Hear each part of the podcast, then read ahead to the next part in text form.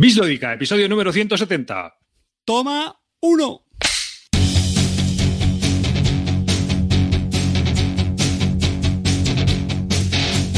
Con este riff empieza la temporada.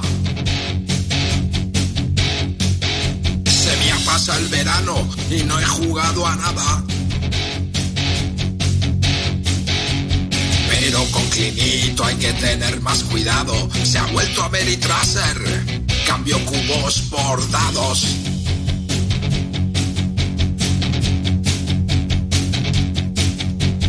Y ahí está Calvo metido en el armario, huyendo de la gente, jugando en solitario.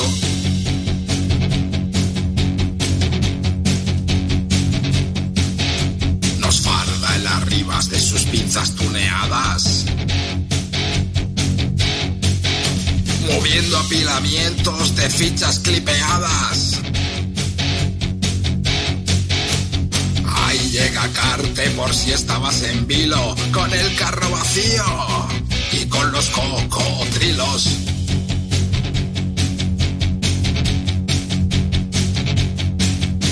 Truñacos juegazos con miles de movidas, te los analizamos después de una partida. Pues aquí estamos de nuevo, episodio número 170 de este podcast dedicado a los nuevos juegos de mesa. Bienvenido a toda la gente que ha entrado ahora mismo en el chat, aquí en directo, para ver a estos cuatro mendrugos y la hucha del calvo. Calvo, queremos ver tu hucha de nuevo. Eso es One Time Lolly. One Hay Time que Lolly. subir la audiencia. Enseña un poquito, un poquito. Enseña el, No, el- no, el- no, el elástico del pantalón. Ah, no. Arribas, date no. cuenta del detalle. Mientras Clint tiene un fondo de inversión, Calvo tiene una hucha. Tú date cuenta de la diferencia de, de estatus.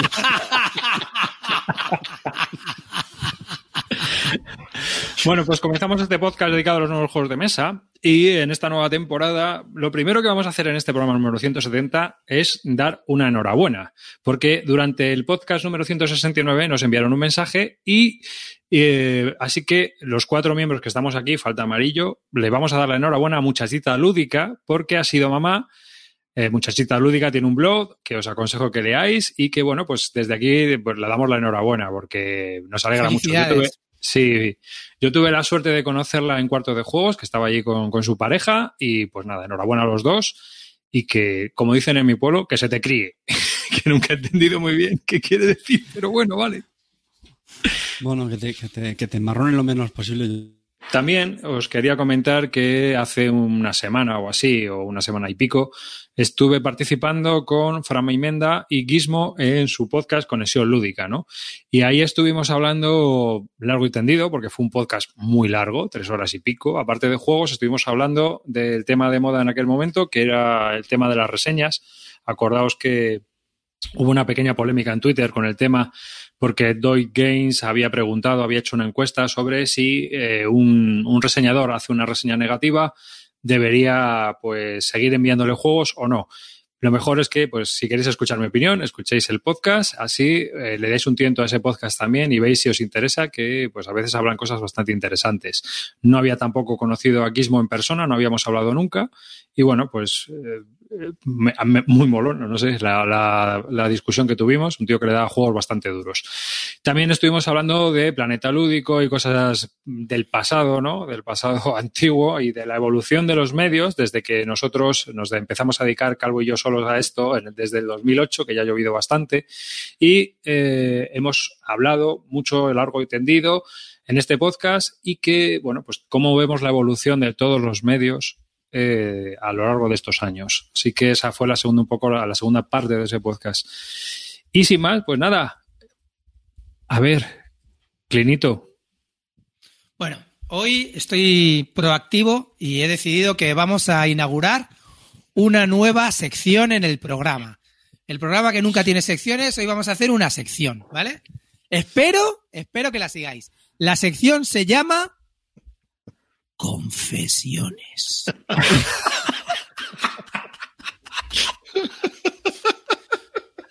Bueno, después de confesiones, vamos a, a empezar.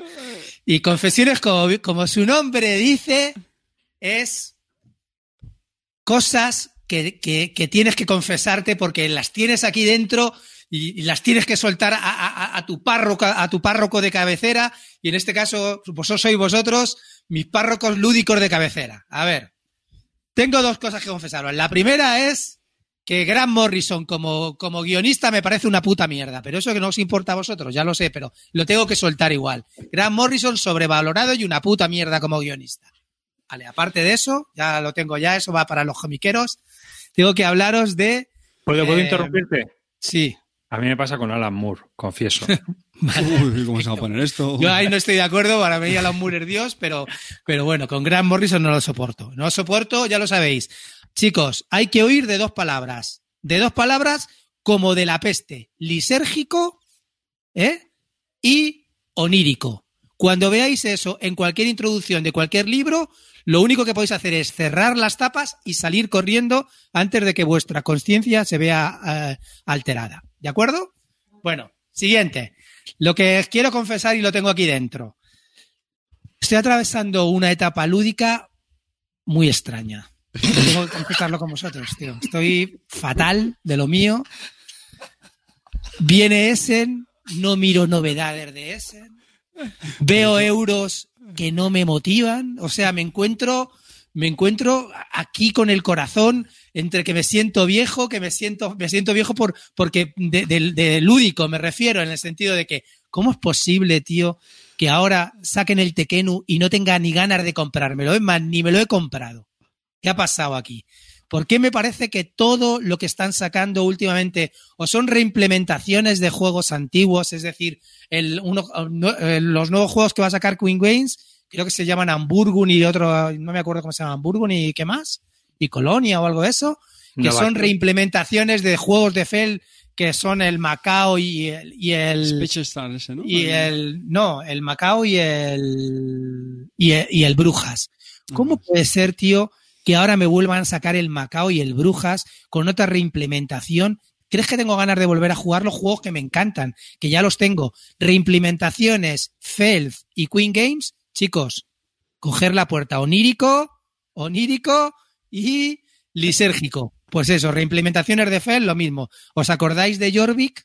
Bien, lo tengo aún en el corazón. Ahí empezó todo. Jorvik, contigo empezó todo. Entonces, lo que estoy sintiendo ahora mismo es eso, que no me apetece ver los nuevos juegos que están saliendo Alma Mater con, todo el arte gráfico del Coimbra, que sinceramente el Coimbra es un juego que me gusta bastante, que no me apetece volver a jugar, que, no, que no tienen, luego dicen que no tiene nada que ver de mecánicas. No me, apetece. El nuevo que va a sacar David eh, Tawayenesu, no sé ni cómo cojones se llama ya. O sea, es que no me apetece, sigo jugando, estoy jugando más que nunca a euros, porque sigo jugando a euros eh, más antiguos o de hace unos años, del año pasado, pero no me apetece ahora mismo meterme en- ni en reimplementaciones, ni en el, el cuarto Teotihuacán, ni el segundo Zolkin. No me apetece, no, no me encuentro en esa fase. No sé si habéis, os, os habéis atravesado una fase semejante o, o no sé. Estás a, a dos partidas más de, del Arcan Horror para ya convertirte en un Eclundiver, tío. O sea, a- No, abraza el, euclendismo, Plin, estás ya Ahí no, ahí a no. Estoy hablando- raya. Yo, antes de dar mi opinión, quiero decir una cosa. Antes de dar mi opinión, quiero decir una cosa. Si tenemos al hombre que solo juega a ABA cosas raras o no juega, luego tenemos al rancio de cojones, al murciano que solo fuma, si ahora tú, Kim, que eres mi única puta esperanza, te vas a dedicar a no jugar, ¿qué A ver, hago? yo juego- estoy por jugando favor, más que nunca. a Calvo, ver, estoy jugando más que nunca. Que alguien me fiche, mi ficha es baja, no tengo cláusula de rescisión. A, a- a- apadrinarme o algo, yo qué A sé. ver, Apadrina a ver, un calvo con hucha. Yo qué sé, sacarme de aquí. Sacarme de aquí. A ¿Qué ver, está que- pasando? Me quedo solo. Estos son confesiones que tengo que soltar, no puedo decirlo. Dicho esto, dicho esto, tengo que decir que a mí me pasa lo mismo. Te lo juro, tío. Estamos casi en octubre. No he mirado, no sé ni la lista. Lo hablaba hoy con mi pelche. Digo, ¿qué lista de ese? ¿En dónde está? ¿Dónde se mira eso? Que ahora sí, que virtual, que voy a ir, no sé, estoy, estoy perdidísimo. No sé qué hacer. No, no sigo nada. Creo que hay algún juego que he visto, uno que de, como si, no sé, es que no me sé ni los títulos. Estoy yo sí, yo sí perdidísimo. estoy mirando. Yo sigo, yo sigo siempre. El sigo FL, mirando. ¿no? Sí, Eiffel Bonfire se llama, ¿no? Es- pero lo estoy mirando también. Tiene buena pinta, ¿eh? ese tiene buena pinta. Pero lo que yo os quiero comentar no es eso, es la sensación de no tener ganas de volver a jugar al, a, a un nuevo euro que ya lo he visto a- el año pasado o hace tal. o sea, porque- predije. Bueno, pero supongo que son momentos. Quiero decirte, Mira, todos mira, atravesamos por etapas en la vida. Escucha, veces que no te apetece, no sé. escucha, Clint, hoy le he llamado a, a, a Carte, como, como le llamo todos los lunes, porque solo le llamo yo, él nunca me llama. Y entonces, eh, ¿le puedes, puedes decir a la audiencia, puedes decir a la audiencia, sí, te recuerdo la juja que me hiciste la semana pasada, que te llamé, me cortaste y aún estoy esperando la llamada. Que bueno, entonces a lo que vamos. Eh, ¿Qué te lo que te he dicho hoy? Que cuando me llegue el último pedido con qué juego cierro el ciclo ya. Ah, sí, sí, sí, sí, muy bueno. Eh, eh, eh. Mira, para que veas, Clint. Mira cómo estoy contigo. Dilo, no, dilo. no, deja, deja aquí testimonio en el podcast. Me, me dice Dilo, dilo, cuéntame, cuéntame, este cuéntame. que en cuanto se compre. ¿Cómo me habías dicho que te has comprado el más? Gloomhaven, Jaws of the Lion. Ah, que ya está, que ya cerra el año. Estamos a septiembre de 2020 y dice que con eso aquí el. Aquí el Calvo, quiero una promesa de eso. Sí, sí, sí. Promételo en directo. Hombre, prometer, prometer. no lo va a hacer, no lo va a hacer. O sea, pero mi idea es, es con ese, luego tengo el Arkham Horror y el Marvel Champions y el Tainted Grail, ya con esos cuatro cierro hasta fin de año. ¿Qué te parece? ¿Qué te parece? No sé, pero El Bueno, lo que tenga que venir de Kickstarter, A ver, yo no sé, no sé lo que os parece, pero es que vosotros, yo, yo sí que he estado echando vistazo a lo que viene nuevo, ¿vale? Y sinceramente es que no, ahora mismo no encuentro motivación. Tal vez que, ah, no sé, aún es pronto, no ha llegado octubre, no voy a ir a Essen, Eh, no sé. Enlazamos tema, ¿vale? Porque, Sí. bueno, luego hablamos con otro tema también que... Enlazamos tema con Spiel Digital, si os parece. ¿De acuerdo? Pero, bueno, pero un segundo, antes de pasar a eso, es que si quiero hacer un comentario sobre la, Dime. la, la confesión de Clinjo, que vamos a ver que esto es muy importante lo que está diciendo este hombre. Vamos a ver que tenemos aquí a la leyenda derrumbándose, viniéndose abajo. No, ahora, ahora en serio, yo, hombre, yo creo que este año está contribuyendo, eh, por un lado, la pandemia que está modificando nuestros hábitos de, de partidas. O sea, yo creo que la gente también está jugando, se está jugando mucho al solitario y eso hace que te focalices más en, en ciertos juegos. No, no, yo estoy jugando bastante, ¿eh? Yo estoy jugando sí, bastante. pero, pero eso, otro tipo de, de juegos, no, no.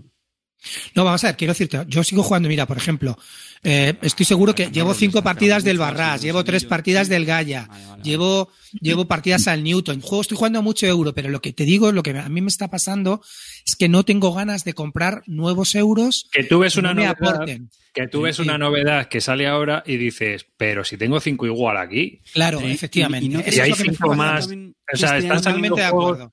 están saliendo, es como, es como ver películas que están saliendo y dices, pero si Sí. esta película ya ha salido. Claro, a ver, lo que digo remake, es que ¿no? si- claro, si tú eres nuevo, que acabas de entrar en los juegos, enhorabuena porque has entrado en una época brutal. Hay juegos ahora chulísimos y euros nuevos que te van a flipar. Y enhorabuena porque, porque es mucho mejor entrada ahora que hace 10 años, para mí, en cuanto a juegos. Lo que sí que te, lo que sí te quiero, te quiero comentar es que si yo tengo una colección de 504 juegos, no me apetece comprarme el cuarto Teotihuacán, ¿sabes? Ya tengo el Solkin, ya tengo el Teotihuacán, no quiero meter eh, el, el Tekenu si no me de verdad es completamente Otra diferente. vez a no colocar muñequitos, otra Claro. vez a hacer ensalada de puntitos, otra vez puntuar aquí. ¿Cómo se ceba, cómo se ceba las ribas, eh? Ahí No, tronco, No, es, que, es que yo, si yo sé lo que es, es que juegas al juego y dices, pero si ya lo he jugado. ¿Y por qué estoy jugando a esto? Y no, ¿Sabes? O sea, si quiero probar una novedad, que sea novedad. Si yo lo entiendo. ¿Y, y no pensáis que influye también que este año está siendo raro con el tema Sí, de ese? yo creo que también. Claro, es muy raro, ¿eh? Sí. A ver, si yo, me ahora, si yo ahora Yo mismo me fuera a Essen, tendría otra actitud, tendría pues Claro, las ganas de claro, estar claro. buscando, haciendo tal ahora mismo. Te recuerdo que el año pasado, como ha reconocido ahí Daniel, ha dicho que, que te pasó el año pasado igual, que hace un mes antes estabas como sin ganas, no sé qué, y luego lo diste todo por eso, en parecía la flamenca del WhatsApp. O sea que, Pero o sea, quiero decir que, bueno, Sí, sí, ahora bueno, voy no a sé. eso. Es piel digital. Que sea bom- aquí en España se anuncia bombo y platillo en varios medios, pero realmente lo que hay que hacer es ir a la fuente original, que es espiel.digital, y te apuntas a la newsletter y te manda la newsletter. Y yo les escribí les pregunté que, bueno, somos un medio, que ya hemos ido otros años, que con aquí nuestros grandes invitados, incluso tenemos cómics sobre el tema, que hizo Amarillo. La movida está. la movida está en qué hay. O sea, y la contestación es que, bueno, ya te iremos informando. Realmente eh, no sabes lo que va a haber. Y luego eh, tenemos las experiencias que de lo que ha ocurrido con la Gen Con y con todos los eventos que se han trasladado al mundo online. Y para mí uno de los problemas que están teniendo es que están trasladando el mundo físico directamente al mundo online. No están adaptándose a los eventos al mundo online. Los eventos en el mundo online son totalmente distintos. Es decir, ¿por qué diablos va a ser ese el jueves, viernes, sábado y domingo que estamos todos currando y nadie se ha cogido los días para viajar a Essen? No sé. O sea, ¿cuánta gente va a ver los directos a las 10 de la mañana un jueves? No, porque yo conozco, uno, yo conozco uno que se va a coger vacaciones, ¿eh? Bueno, pues que se coja vacaciones y las disfrute, pero el 99,999999% no. Eh, todo el mundo va a seguir con su vida confinado. Entonces, o a las 3 de la mañana, que hay gente que va a emitir 24 horas, pero ¿qué vas a ver a las, a las 4 de la mañana el jueves por la noche? O sea, es que no tiene sentido para mí, para mí. Entonces, tío, si pasamos a ese en digital, pues procura que la gente esté. Lo haces sábado y domingo y sábado y domingo, o los sábados por la tarde. Pienso, no sé, ¿eh? entre comillas. Es una idea loca, ¿eh? Que yo no estoy yo no, yo no gano dinero con esto. Yo no soy el que decide. Pero yo creo que también será en parte porque no deja de ser una feria profesional donde eh, los que generan ese contenido son gente, entiendo que profesional, ¿no? Al final pues irán los, los, eh, los editores, ¿no? Y, y, y digamos que esa gente pues igual, igual prefiere hacerlo en ese horario que no a partir de las 10 de la noche para Pero es que, frikis. Lo que ha pasado en los eventos serios, serios te digo de tecnología o, eventos que yo suelo seguir, que no tienen nada que ver con los juegos de mesa, es que se han- directamente se han cancelado. Y las compañías que participaban en ese tipo de eventos físicos que se han cancelado porque no se pueden realizar como ellos querían, han hecho sus presentaciones online por su cuenta. Canon, por ejemplo, ha hecho su presentación online. Blackmagic ha hecho su presentación online. Y lo han hecho ellos con sus medios y a su manera. Que sí, que son empresas tecnológicas y están forrar de pasta. Pero que quiero decirte que en el evento de Canon de la presentación de, la- de las cámaras R5 y R6 éramos 18.000 personas solo en YouTube en directo. O sea, ojo, pero porque, ¿qué? porque para empezar, Spiel Digital ahora, si lo hace a través de la BGG, pues va a tener unas suscripciones y va a tener ya uno- una audiencia base. Pero si comienzan, como han comenzado muchas personas, a arrancar canales, que encima han arrancado tres o cuatro canales a la vez, como ha ocurrido, por ejemplo, con las LES, tío, es que estás fragmentando tu propia audiencia. Soy de esa opinión. Y, y estás empezando de cero, es decir, que tienes cero suscriptores. Y luego también tienes que tener en cuenta una cosa. Si vas a presentar tus juegos, tienes que invertir un poco en una mesa, en, en cámaras, en presentar algo ya, mm, ya que no vas a estar allí y no te vas a gastar pasta en presentar, en, en, en- poner un stand, pues las presentaciones de los juegos no tienen que ser como las que vemos cuando estamos en, en Essen en la BGG, que es ridículo, ¿sabes? Entonces tienes que pues ya hacerlo algo más, pues un- algo pregrabado, enseñarnos de verdad mecánicas, algo, algo que te motive a ver, a ver eso. Si me vas a volver a poner lo de la BGG, un tío allí con una máscara como hacen los de... ¿Habéis visto los directos de Fantasy Flight Game? Qué ridículo los tíos que salen hablando con máscara. Sinceramente, Claro. ¿lo- ¿los habéis visto? Sí. Pero, pero ¿cómo vas a salir hablando con máscara, tío? Entiendo que guardes la distancia y que te pongas a tres metros. Si hasta las entrevistas en el fútbol son, son sin máscara, se ponen, se alejan y ya está, pero vas a mí hablar con máscara sinceramente, pero pues, no, no entiendo, ¿sabes? Joder, aléjate, toma distancia o, A ver, yo, yo cúbrete, lo que cre- no sé. yo- yo lo que creo es que eh, hacer eventos online es muy distinto a hacerlos offline, Claro. o sea, hacerlos en, en directo. Es decir, tú no puedes hacer la misma presentación que haces en tu trabajo física, que tú, te- te- tú haces muchas presentaciones, Félix, ¿no? Sí, sí. Pero no las puedes hacer igual en, en directo, las tendrás, las tendrí- o sea, en online, las tendrías que adaptar al medio online. Pues esto es igual. Los eventos online tienen que ser de otra manera. A lo mejor no puedes estar 24 horas ahí con conferencias y no sé qué, porque nadie puede estar 24 horas viéndolo, ni va a estar 24 horas pendiente de los horarios. No, tienes que anunciarlo con tiempo y hacer eventos de dos horas, de una hora y media, y en vez de a lo mejor hacer una conferencia como ibas a hacer en un evento físico de cinco horas, pues a lo mejor lo tienes que espaciar poco a poco para ver primero si funciona y si tienes que gastarte esos recursos. Más luego la- todas las hostias que se está dando la peña con el OBS, la calidad del sonido y su puñetera madre, claro. Que es que, eh, que es lógico, que es lógico. Entonces, ha, ha habido la Gen Con, que yo alguna vez he mirado para ver cómo era, y es que había 10 personas en directo, tío. 10 personas en directo. Que es que es ridículo. no- las Gen no- Con. Claro, no, está claro. O te preparas un evento de este tipo de verdad y lo haces con calidad, o pues va a pasar pues esto que Entonces, a mí me parece que es un apaño, vale, pero que desde luego creo que las presentaciones de este año las podían hacer las compañías por su cuenta o directamente con los canales que ellos eh, consideren oportuno para hacer sus promociones. Hombre, pero, pero así Claro. está más centralizado. O sea, si, si, si lo hiciera cada. Tú piensas que cuántas editoriales, macho, eh, Claro. hay- presentan en ese sentido sería una locura, tío. Eh, Pero, la tío, cada una. Pero, pero forma, hombre, está- David, sí, pero David, yo, yo entiendo que eso, perdona que te interrumpa, yo entiendo que eso sea como en una presentación de productos y esté más o menos estipulado, pero es que son un chorrón de juegos, un chorrón de juegos en horario laboral.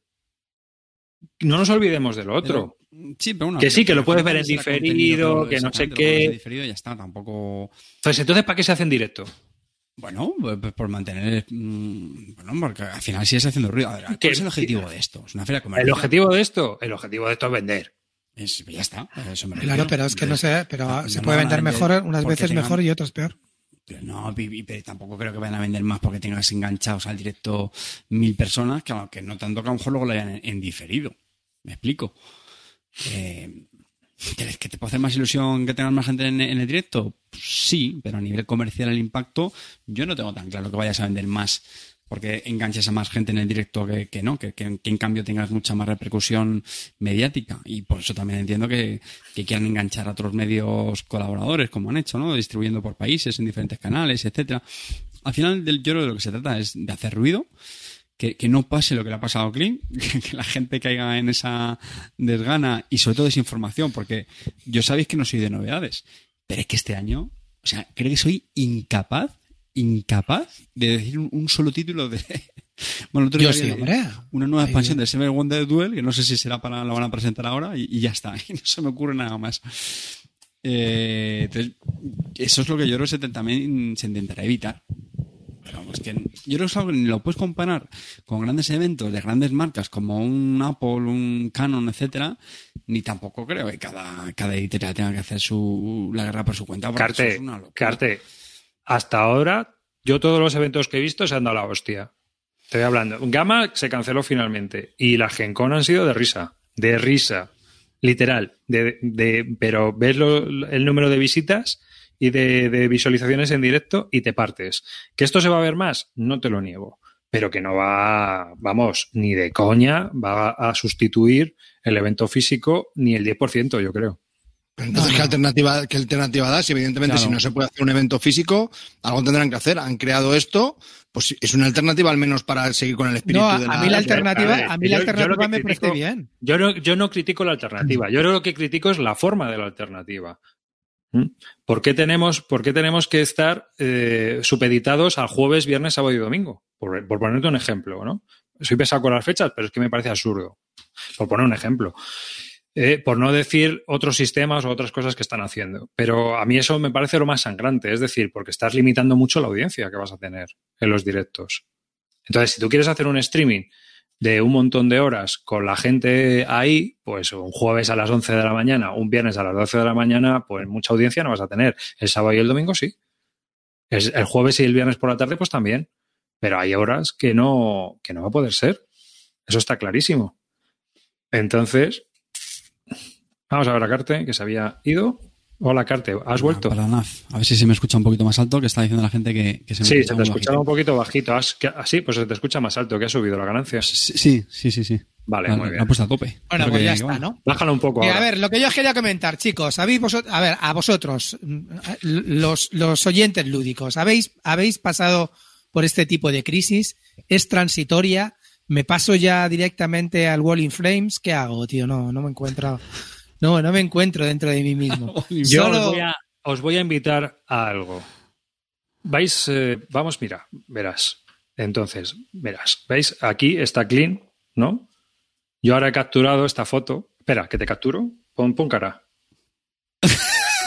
Vale, y esta foto la, Con cara- la voy a poner. triste. La voy a triste, repartir por todos los canales nuestros, eh, por, Bislu- por Bislúdica en Telegram, que ya sabéis que tenemos un canal de Telegram, por Twitter y por demás. Entonces, pues vais a poder trolearle o ser serios y podéis poner con un cartelito, textos, un meme. Ya lo preparáramos ahí para que podáis escribir arriba y abajo. ¿Y a qué se dedica Clean ahora? Le ponemos la burbuja. ¿A qué me dedico? Ya, ¿eh? y ya vemos vuestra imaginación y a qué... A pintar minis. Ahí está. Clint se va a ahora a pintar minis. Ahí ya os, os dejamos a vosotros. Decir pero, o sea, lo que yo quiero que sepáis es que yo sigo jugando mucho a euros. Yo sigo quedando los viernes y los domingos y sigo jugando a euros. No, no hay ninguna duda, pero, pero lo que no me apetece ahora mismo, ahora mismo, a lo mejor dentro de un mes, cambio, ¿eh? Ya sabéis que las cosas no se escriben en piedra, por lo menos conmigo. Entonces, pues a lo mejor ahora mismo no me apetece ninguna, ninguna novedad porque ya te digo, no me he comprado Tekenu, no me voy a comprar el Tawanji Wishing, no sé qué, de, del amigo Chursi, no me voy a comprar el Alma Mater. El de Fell, a lo mejor sí que me lo compro, el Bonfire sí que me lo compro. No sé, tampoco me voy a comprar el de Cost, que me está hablando todo el mundo súper bien de él, que ahora ya está todo el día dándome la vara con el tema del de Cost, del amigo Ulises, pero no, por ahora no. Espera, espera, que vas muy rápido. No, espera, no al de cost. Es que estoy apuntando todos los nos para luego echártelo en la, puta, en la puta cara. No, vale. Sigue, sigue, perdona. No está nada eso. Bueno, eh, esto es una cosa que te viene atentando desde hace mucho, desde hoy. Desde ¿Estás este bien? verano. Desde este verano. la desde tripa, este has ido al verano. baño hoy, o sea, estás Desde este bastante, verano. ¿no? Que a lo mejor es Desde algo este que verano. está ahí. Lo que dice no- el confinamiento, que nos ha sentado mal. se está pasando factura. Hay- hay- ha habido mucha reflexión. A ver, Aparte, me Calvo, si tú me estás diciendo que a ti también te pasaba, tío. Menudo, menudo confesiones llevamos, ¿eh? Aquí el único que confiesa soy yo. Oye, yo tío, también he confesado, he dicho que a mí nos, me pasa preguntan, también. nos preguntan en el chat sobre tus, tus actualizaciones de Leónidas. ¿Qué tal? ¿Cómo van los miércoles? Me vais a rematar ya, Clint, macho. O sea, mira, el otro día, el, el otro día estaba, estaba oyendo hablar, esto no sé, bueno, voy a cambiar un poco el tema, pero os voy a comentar. Estaba oyendo hablar que se ha criticado mucho el, el Kickstarter que hizo Cool con Marvel United. Porque primero eh, lo anunció eh, que iba a sacarlo tal y justo cuando terminó el Kickstarter y, ya habíamos pagado, anunció que si querías lo iba a sacar un año antes, el base, y tenías que pagar los, los y que te hacían el favor de, tu vida y tenías que pagar los gastos eh, dobles para que te lo enviaran el año antes y si no tenías que esperarte dos años para que te enviaran todo completo, ¿vale?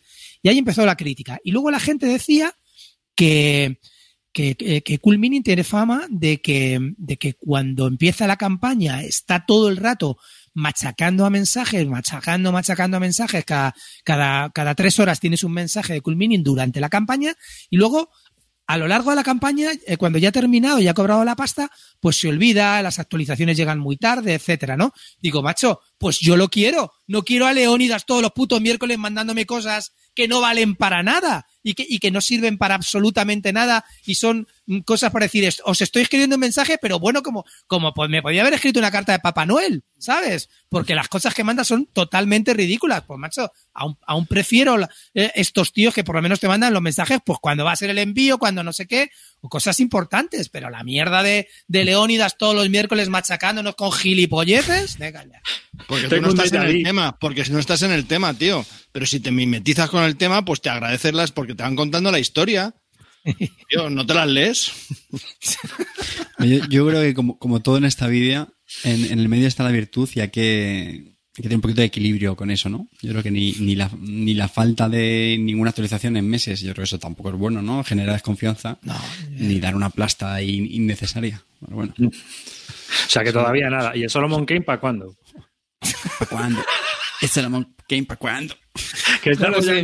Ahora estamos por las, por las expansiones que llevan tres años que aún no habían probado y que ahora están testeando. Ahora están sacando y están testeando después de tres años esperando. Están Ahora, contando ahora la historia testean. de la última expansión, ya están contando la historia de la última expansión, cómo han llegado a ello y de qué va la historia y contándote.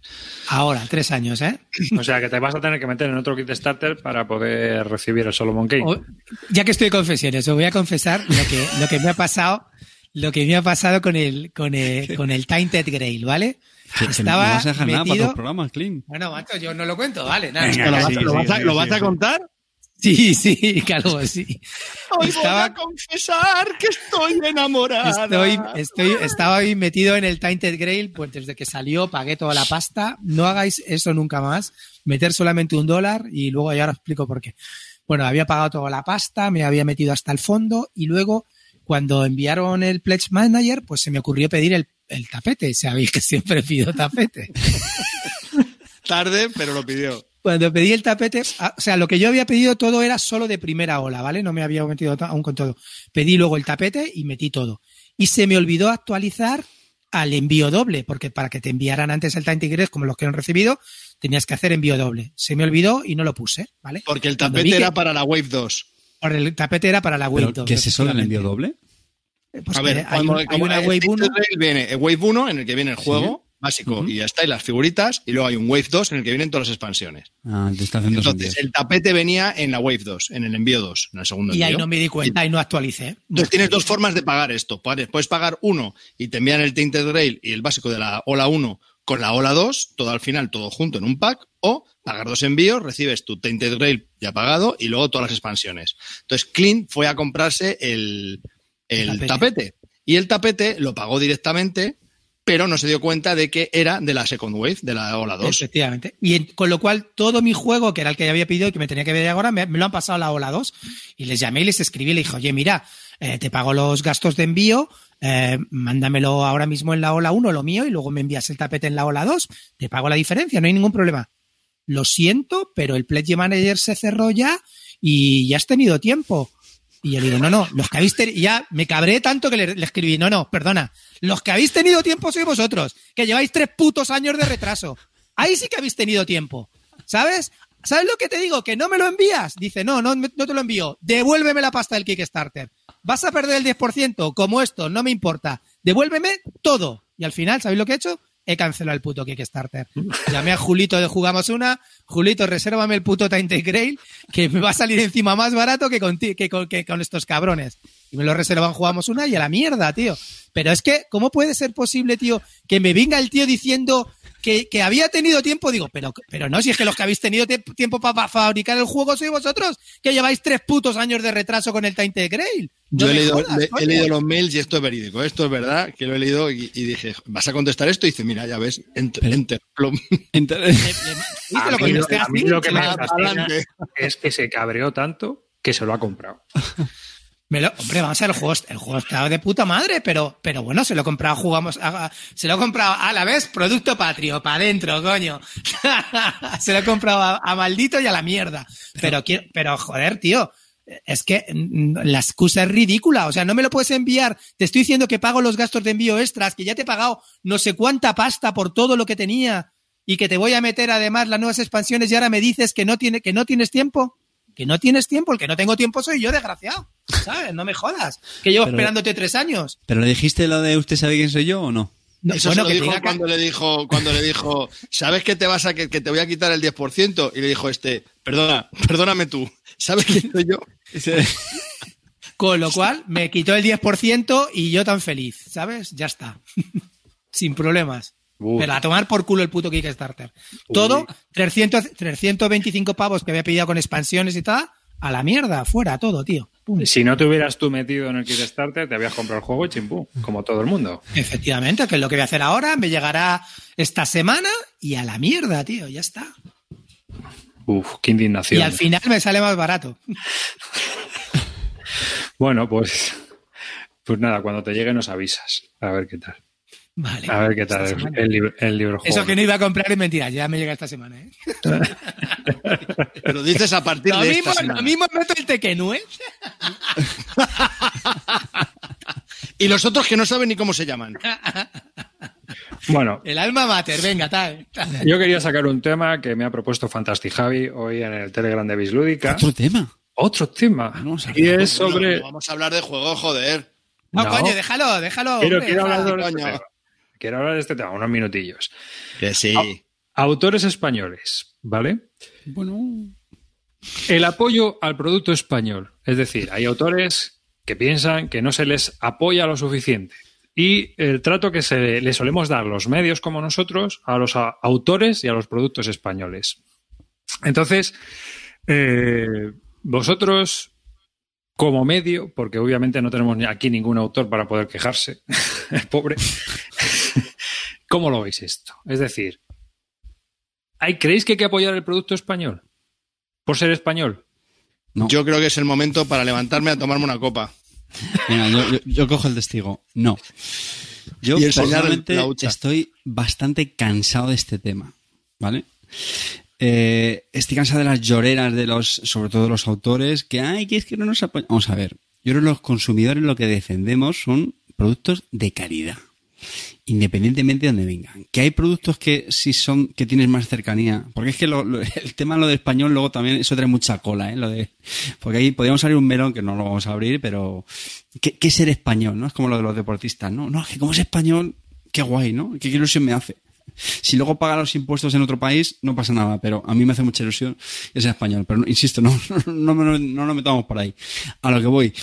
En un mundo tan globalizado que, que, que ya lo que la gente busca son productos de calidad, eh, sean de, España, de Andorra o, de Quinta del Pedrete. Entonces, eh, ya está. O sea, es que mm, ese argumento me da mucha rabia porque es que parece que por, por el hecho de ser un producto nacional, pues tenemos que tener más tragaderas para apoyarlo. No, no, yo lo siento, no.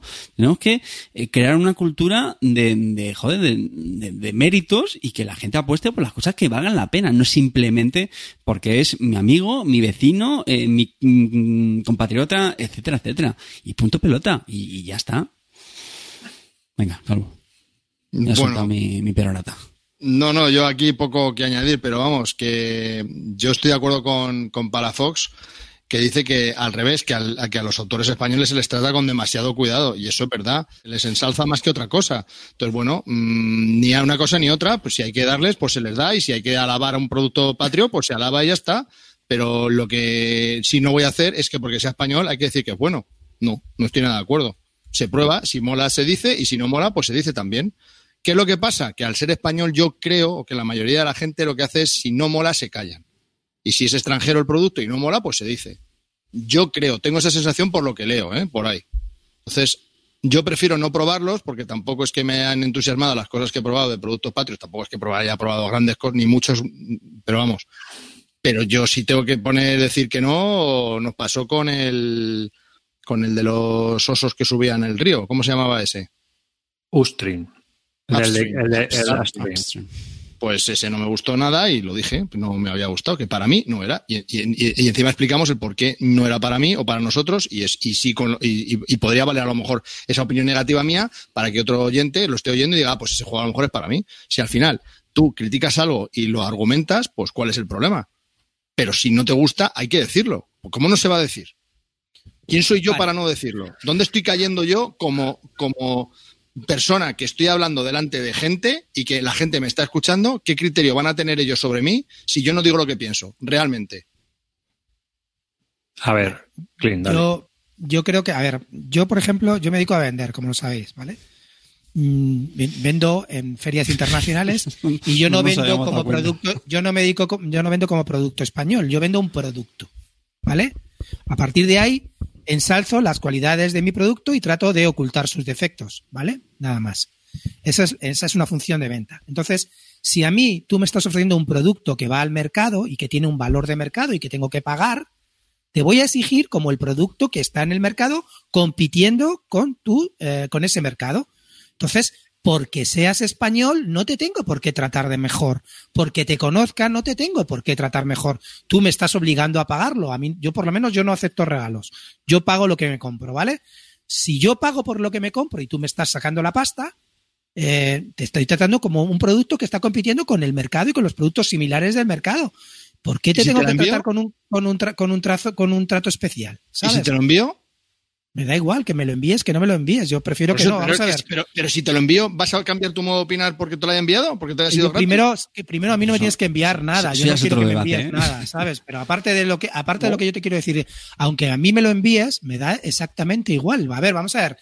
No sé, que, que, que no, tío, que no, que yo creo que hay que tratar las cosas como lo que son productos. Y si son buenos, hay que, hay que alabarlos, y, si son aparte, malos, ¿qué, qué es apoyar?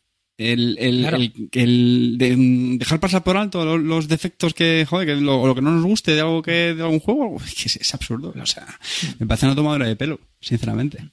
Eh, por cierto, me gustaría hacer eco, y lo voy a leer literalmente. No es exactamente de lo que estamos hablando, pero me, ha recordado. Y sinceramente, lo leí el otro día y me gustó mucho una reflexión que hizo Fran Díaz, que sabéis que es el, diseñador español de, Polis, que es uno de los juegos también eh, pues, que ahora lo va a reeditar de Bill, ¿no? Han hecho una serie de cambios y puso un tweet que sinceramente me, gustó mucho. Dice, lo que yo diga del juego es una opinión más. Por mucho que sea el autor, los juegos que creamos quedan expuestos a todas las opiniones y se deben defender por sí mismos, nunca el autor. Siempre me interesa leer las críticas negativas. Ellas te muestran lo que tú no has visto insisto, temas un poco colateral con el tema de la bandera de los juegos, pero a mí es un comentario que a mí sí me gustó mucho, porque es que ese es otro tema, que parece que es que no se le puede criticar, los autores suelen ser muy poco autocríticos. Y joder, macho, eh, para mí, no, tú no, estás, tú no lo viste así arriba, pues tío, yo eres una No, no, no, no, no, yo soy el diseñador, pero soy un jugador más, y yo tengo una opinión, y punto, Ya, ya está. y en el momento que problema- yo salgo, diseño un juego, ya pertenece a la afición, y que cada uno opine lo que quiera. Yo no tengo por qué tener una- opinión por encima de los demás, porque uy, como yo soy el diseñador, cuidadito Pero- con lo que vas a decir. El juego es que tú no, no lo has entendido. Pero claro es que si que- no te gusta este juego es que no lo has entendido. No El problema de estos de los autores es que aun, muchas veces, aun diciendo eso, y no lo digo por el caso de, del diseñador del Polis, es que piensan lo contrario. Y lo dicen, pero en realidad cuando les critican y le ponen un 4 a la BGG, te escriben un mail y te dicen, ¿por qué le has puesto un 4? Bueno, pero ahí hay dos ¿Por qué le ha cosas. puesto un No, seis? pero hay, hay- ¿Por qué hay dos puesto- tipos. No, está el indignado, ¿vale? Que eso lo habrá. Y el que, como dice Frank, oye, me interesa lo que no te ha gustado simplemente. Ya, coño, pero eso que hay normal. gente que te dice Cuando tú que te- haces alguna interesa, obra y si a alguien no le le gusta, interesa. normalmente te suele decir, a mí me pasan las presentaciones, o sea, cuando yo hago presentaciones en el trabajo, o yo, o, o gente de mi equipo, hay gente que la gente dice, oye, ¿qué tal lo he hecho? Que si, si ves que he hecho algo que no, no he hecho bien, dímelo, o al revés, yo también lo digo. Oye, lo que tenga que mejorar, dímelo. O sea, eso es normal. Otra cosa es el ofendidito. El indignado de que, uy, es que este me ha puesto un 4 y no he entendido nada del juego. Eso es otra cosa diferente. Pero bueno, yo, yo esta reflexión, yo sinceramente la, la Yo, aplaudo. yo, voy, es- yo voy primero es también autocrítica. Yo, eh, este, que he estado reflexionando, he tenido un poco de tiempo para reflexionar sobre este tema. Aquí se dan dos casos. Uno es que los autores, hay, hay autores que se sienten ninguneados por los medios españoles, pero yo también veo que muchos autores ningunean a los medios. Porque muchos autores lo que buscan es promoción, no quiere que se les critique. ¿Vale? Que está relacionado un poco con lo que dices tú. Y eso se ve muy fácilmente porque sin ir más lejos, nuestra dirección de correo, bisludica.gmail.com, se llena de newsletters y se llena de, de información de vamos a sacar este Berkami o vamos a hacer tal. Pero muy poca gente te dice, os facilitamos una copia para que lo podáis probar o un prototipo o probarlo con nosotros en Tablet o Simulator o lo O que, que te sea. pregunten siquiera. Oye, o que ¿estáis te pregunten. O te voy a mandar las reglas o tal. O mira, tío, me, me gustaría que hablarais de este juego. No te lo dicen, te ningunean. Pero luego mucha gente se mata por mandarle el juego a Basel y que salga en el programa de Basel. ¿Entiendes? Es decir, que nosotros como medios, pues también estamos ninguneados, porque para ellos no somos los, no tenemos el suficiente caché, que me parece bien. Pero que que- luego no te quejes. Es que Basel es un fondo de inversión y nosotros somos una hucha. Vale, pero, pero es lo que, pero, pero no te quejes. ¿Me entiendes? O sea, yo es a lo que voy es que me quejo de lo que no me gusta, pero es que obviamente, en general, a los medios nos hacen lo mismo. Lo que quieren es promoción. No quieren una crítica, que lo entiendo, yo sí, yo lo entiendo perfectamente, porque aquí, por ejemplo, muy poca gente nos entrega juegos. Sin ir más lejos, la semana pasada reseñamos un juego de un autor español y de una editorial española que nos han enviado el juego porque son oyentes, ¿no? El caso del Roll and. Y aquí se reseñó y a mí me parecía que está un juego muy bien hecho, que se lo tengo que dar al calvo para que lo pruebe. A mí me pareció que como juego está muy bien hecho en solitario. No he podido probarlo con más gente. Creo que con más gente puede que se haga muy largo. Pero el mismo autor está haciendo también, dice, ah, pues mira, está recogiendo feedback y va a hacer ahora unas hojas con menos rondas. Es decir, que hay gente que se lo ocurra mucho.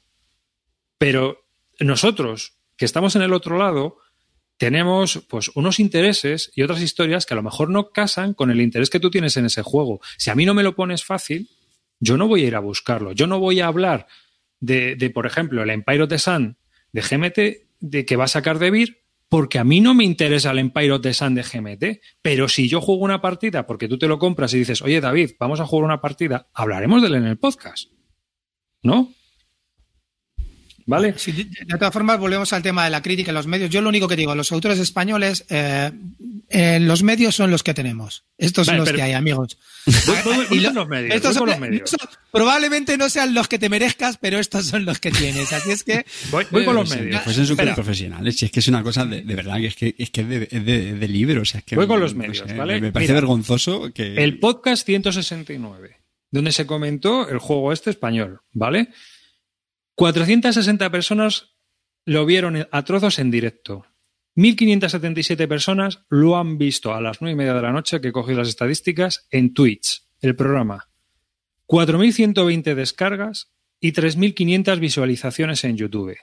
Para un total de 9.657 visitas a nuestro vídeo, nuestro podcast número 169, entre audio, Twitch, YouTube y directos. No sé, muy malas cifras no son. Eso fue, eso fue todo culpa de la, de la hucha de Calvo. Estamos hablando de hace dos semanas. Dentro de dos semanas habrá subido más las estadísticas. O sea, de sí. todas formas, también te digo que es, bueno, dejemos de chuparnos las pollas con esto. Ahí, ah, no, pero yo quería, yo quería, porque nunca lo Pero hacemos bueno. por una vez. Dejemos de chupar.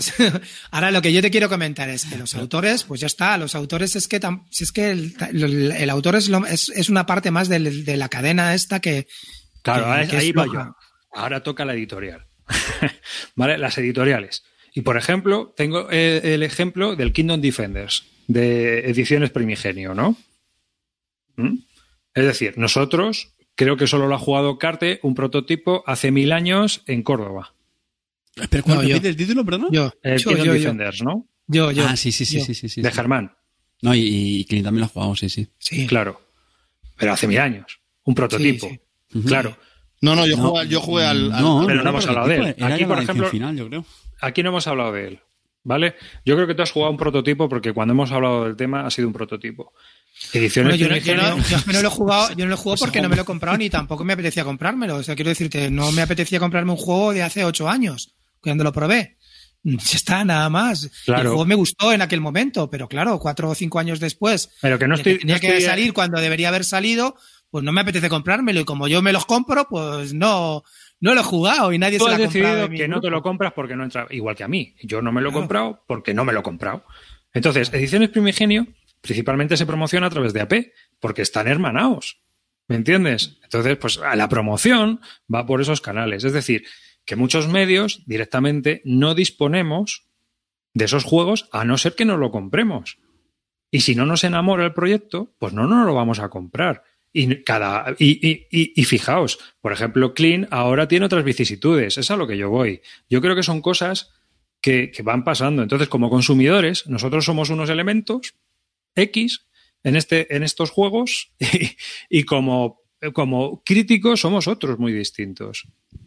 Esa es la historia. Entonces, eh, en nuestro caso, pues no podemos atender. Luego hay, hay otros proyectos, por ejemplo, me escribieron los chicos de la Taja, que ahora están con un Berkami, que querían mandarnos un prototipo. Pero yo miré el juego y no entra dentro de yo lo que yo creo que son nuestros intereses como, como jugadores. Que el juego puede ser muy divertido y puede estar muy bien.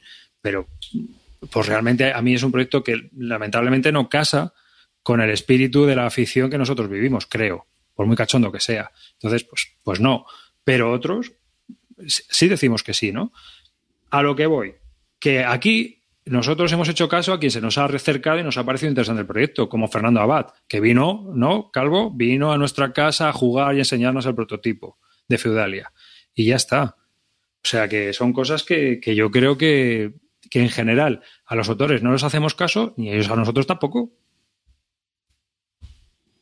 Pues ya está. Pues ya está. Pero yo, pero De yo todas creo formas, que... tío, también os digo una cosa, no hay nada más aburrido en un podcast, tío, que un tío que llega y dice, soy el autor y vengo a hablaros del juego. Yo Uf. cuando veo eso, directamente No, no estoy lo de acuerdo, escucho. ¿eh? Pues yo No, no, estoy de acuerdo. tío. Depende, Depende. depende, depende. depende depende sobre, mucho. sobre todo depende mucho A mí nada, tío. Yo depende de que depende del dedo que lo quito. Vamos. No, pues ¿sabes? mira, te voy a poner un ejemplo. Eh, no hace, bueno, no hace mucho, pero la noción del tiempo, pero en el podcast de los bárdulos eh, estuvieron entrevistando, espero decirlo bien, Quique Espárrago era, ¿no? El del... Es que me lío, sé que hay dos, el, tratado el de Congreso de Viena fue el... Bueno, igual. Eh, y el tío bueno, pues contaba sus aventurillas de, de cómo había sido el proceso y todo eso. Entonces, bueno, al final yo creo que hay gente que todas estas cosas lo, hace más interesante o no, o hay gente que lo hace con un, con un tono eh, más de, hablar de su propio ombligo y ya está. O sea, yo creo que depende mucho de lo, de lo entretenido y sobre todo de lo divulgador que quiera ser el, el autor. Incluso hablar sobre el proceso de creación de un juego yo creo que pues interesante de, de las fases por las que ha ido pasando, cómo fue al principio, cómo quedó al final. Yo qué sé, incluso alguna vez incluso alguna anécdota. O sea, yo creo que eso depende de- del juego y sobre todo del, de lo buen comunicador que sea el, el autor. No tiene por qué ser aburrido, pienso. Bueno, hay de todo. Depende de quién te pille y ya está. Es como, como todo. Entonces, si te pilla un tío majo, pues guay. Si te pilla un tío que no tiene esa expresividad, pues mal. Ya está. O eso, o que va muy a vender su, su libro. Es así de claro. Lo que sí es cierto, pues eso, que, que desde mi punto de vista yo creo que no hay que beneficiar porque sea un producto español. Creo que no. Creo que aquí se, lo que hay que diferenciar es si es un producto bueno o no es un producto bueno. Y si es un producto que merece la pena o no. Porque pasar por alto que las reglas estén mal o que haya cosas que no estén bien colocadas o que la producción sea deficiente, pues eso no se puede dejar pasar, ni por ser español ni por ser japonés. Es que eso no, eso da igual. Entonces, Hay, hay una reflexión que decía antes y Javi. eh, decía, es que a lo mejor an- con los españoles somos más exigentes que con los extranjeros. Mm, No lo sé. No, lo que pasa es que aquí también, aquí también ya eh, ha entrado la cosa de que juego español igual a, igual a juego moñas. No, yo creo que No, yo lo que voy a decir es que a veces no tenemos término medio. O, o lo ensalzamos porque sí, porque somos muy chauvinistas, o hay veces que efectivamente somos un poco caini- cainitas. A ver, bueno, tampoco, tampoco no, tampoco digamos eso, porque yo cada vez que veo a Tom Basel y a todos sus coleguitas hablar de juegos de compañías americanas, ahí son mucho más benévolos que de una compañía europea. Eso te lo aseguro yo. Cuando hablan de todos los juegos de sus compañías de coleguitas y que les mandan y tal y que les pagan publicidad, con esos eh, tienen otro aire, ¿eh? Los de Indie Board Games, toda esta gente que, que le manda cosas, eh, ¿qué quieres que te diga? Eh? A mí me parece que son súper chauvinistas y hay que tener mucho cuidado con ellos y cada vez que hablan de una compañía americana yo lo pongo eh, así, con pelitos. se, me ocurren pocos países más chauvinistas que, que Estados Unidos. Yo aquí estoy de acuerdo con Iván con Mis- y Misud, que comenta lo siguiente, ¿no? No, lo que pasa es que a todo el mundo se le olvida un detalle muy importante, y es que para los juegos españoles nosotros somos un filtro que para los juegos extranjeros son los de sus respectivos países. Es decir, en Alemania, ¿cuánto juego chorra se publica al año? Pues un montón. Entonces, igual que aquí se publican muchos juegos moñas porque son fáciles de publicar, mm, van en caja pequeña, cuestan poco, tienen pocos componentes, me imagino que en todos los países será la norma. Lo que ocurre es que lo que sale de allí, pues es lo que llama la atención. Cuando llega aquí un filler, o sea, sé, cuando llega aquí un filler alemán, porque alguien ha puesto el Texas eh, Holddown este súper bien o el Skull King súper bien, detrás hay 800 fillers más de los que nadie habla. Eh, Así lo veo yo. Entonces, nosotros hacemos un filtro los, los que prescribimos juegos. Y eso ocurre en todos los países. O sea, el que, el que salta como la tripulación es porque es bueno o porque ha parecido bueno o porque mucha gente lo juega. Pero hay otros 250.000. Si tú te vas a una página online alemana de juegos y pinchas en juegos de cartas, bueno, o no, Javi. Bueno, O sea, tremendo. Claro, eso. Y, y todos alemanes, o sea que por eso. Entonces, eh, hay, que, hay, que, hay que filtrar y aquí, pues obviamente, todo lo, que más se va a producir es lo que es un juego sencillo, un juego fácil. Esa es, esa es mi opinión. Pues eso, que aparte de eso, que es una industria que aquí todavía yo creo que es una industria joven, que todavía nos queda mucho camino por recorrer, que los medios no están profesionalizados, nosotros no vivimos de esto, y que obviamente, pues Y muchas editoriales. Y hay muchas editoriales pequeñas y hay una lucha. Muchas editoriales que tampoco viven esto. Son cuatro colegas que se han juntado, Claro. han puesto pasta entre los cuatro y para adelante. Es así, ¿eh?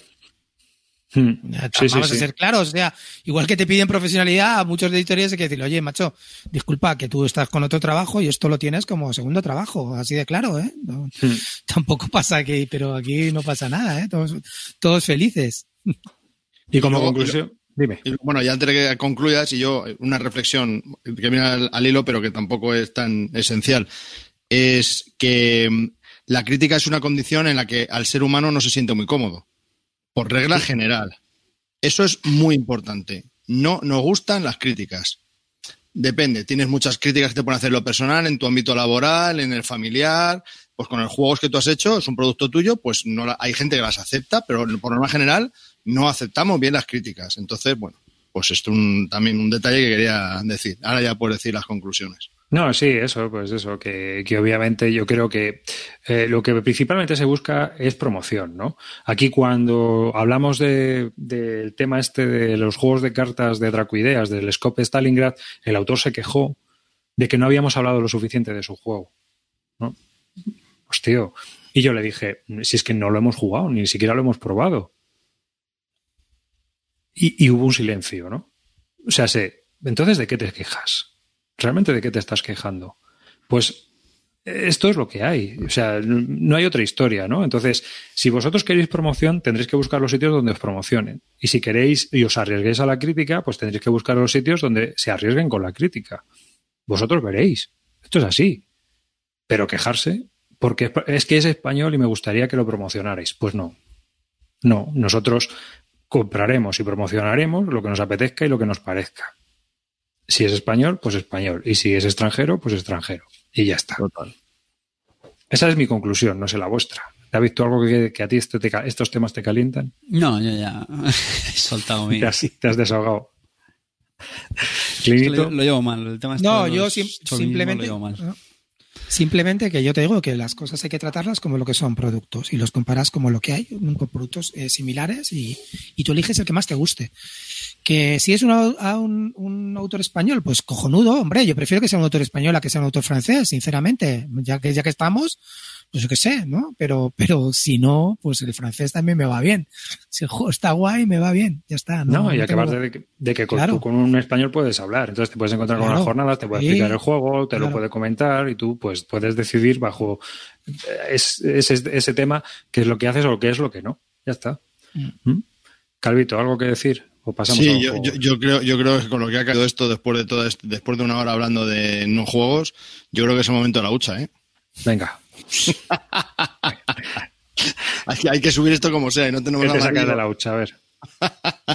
un conejo. Ah, no, eso es de la chistera. Bueno, el, el- el próximo programa te quiero unas confesiones, ¿eh, Calvo? Otras. Quiero unas Joder, confesiones hay tuyas. que, va a haber que currárselo, ¿eh? Sí, sí. Venga, que Calvete. Tendrá un juego, tío. No sé. ¿Tienes algún ¿Qué, qué, juego qué, de que qué? hablar? Campeones de Midgard. Campeones de Midgard. Bueno, pues que probé hace varios años el Champions of Midgard. Eh, me pareció que es un colocación de trabajadores, me pareció que era un juego bastante correcto. Y tuve la oportunidad de probarlo un tiempo después con las, con las dos expansiones y flipé. Y desde entonces me enamoré mucho. Tuve las sensaciones al Waterdeep, que es un euro bastante decente y que con unas expansiones pues mejora el juego muchísimo y, y tienes una sensación muy, muy, muy buena, muy buenas sensaciones. Entonces, ¿qué pasa? Cuando me enteré que Más que Oca iban a editar y solo Más que Oca, campeones de Midgard en la caja grande, Big Box, pues me metí a muerte con él y bueno, pues he recibido recientemente el juego y lo he jugado varias partidas ya. Que, que no gustan a Big Box, ¿eh? Eh, sí, sí, que me gusta la Big Box. Lo que no me gusta es el Big Price, porque el precio es grande. Es Pero aparte la han cagado, la ha cagado bien el amigo, ¿eh? La ha cagado bien, el de los de Max Kioka. es una pequeña rata en el tablero, es... bah, Es una estupidez de rata, Mm, tío. Se puede... Calvo, calvo que hay más cosas, ¿eh? No es solamente una errata en el tablero, creo que hay cartas, no sé qué más rollos había. Creo que había anversos y reversos que estaban mal puestos, o sea que que un Eso juego que vale eso 140 pavos, amigo. Eso no, fue el Maracaibo, no, eso fue el Maracaibo, yo que en este no No, tenía no, no. En este creo que había fichas con anversos y reversos. Creo que lo han mirado poco, ¿eh? Creo que, creo que había cosas de estas, ¿eh? Yo he jugado... O sea, que las fichas de la expansión eh, eh, la llevaban por el reverso y las otras por el anverso, algo de eso lo- es lo que estuve leyendo. Yo, no me lo he comprado y he pasado de mirar más, pero sí que había cosas de esas, o sea que No sé, es que las Eh, fichas no las he usado, todo tiene tokens, está, es como es la deluxe y todo tiene token. No sé. Bueno, a mí, a mí me ha parecido que la edición es correcta. Eh, y me faltaba una carta porque las cuento si cuento todo. Cuando me viene un juego, lo cuento todo. Da igual que tenga mil componentes, cuento los mil componentes. Es esencial para que yo, antes de poder jugar y que le dé la lucecita de la- del amanecer, que me cuente todos los contadores, ¿vale? Sí, soy, estoy enfermo. ¿Qué pasa? Porque como me enseñaron a contar, pues cuento, ¿vale? Pues y ya está. Vale. Entonces, eh, lo que único que me faltaba una carta, se la pedí y en una semana y media tenía la carta. Eh, perfecto. Customer Service, perfecto.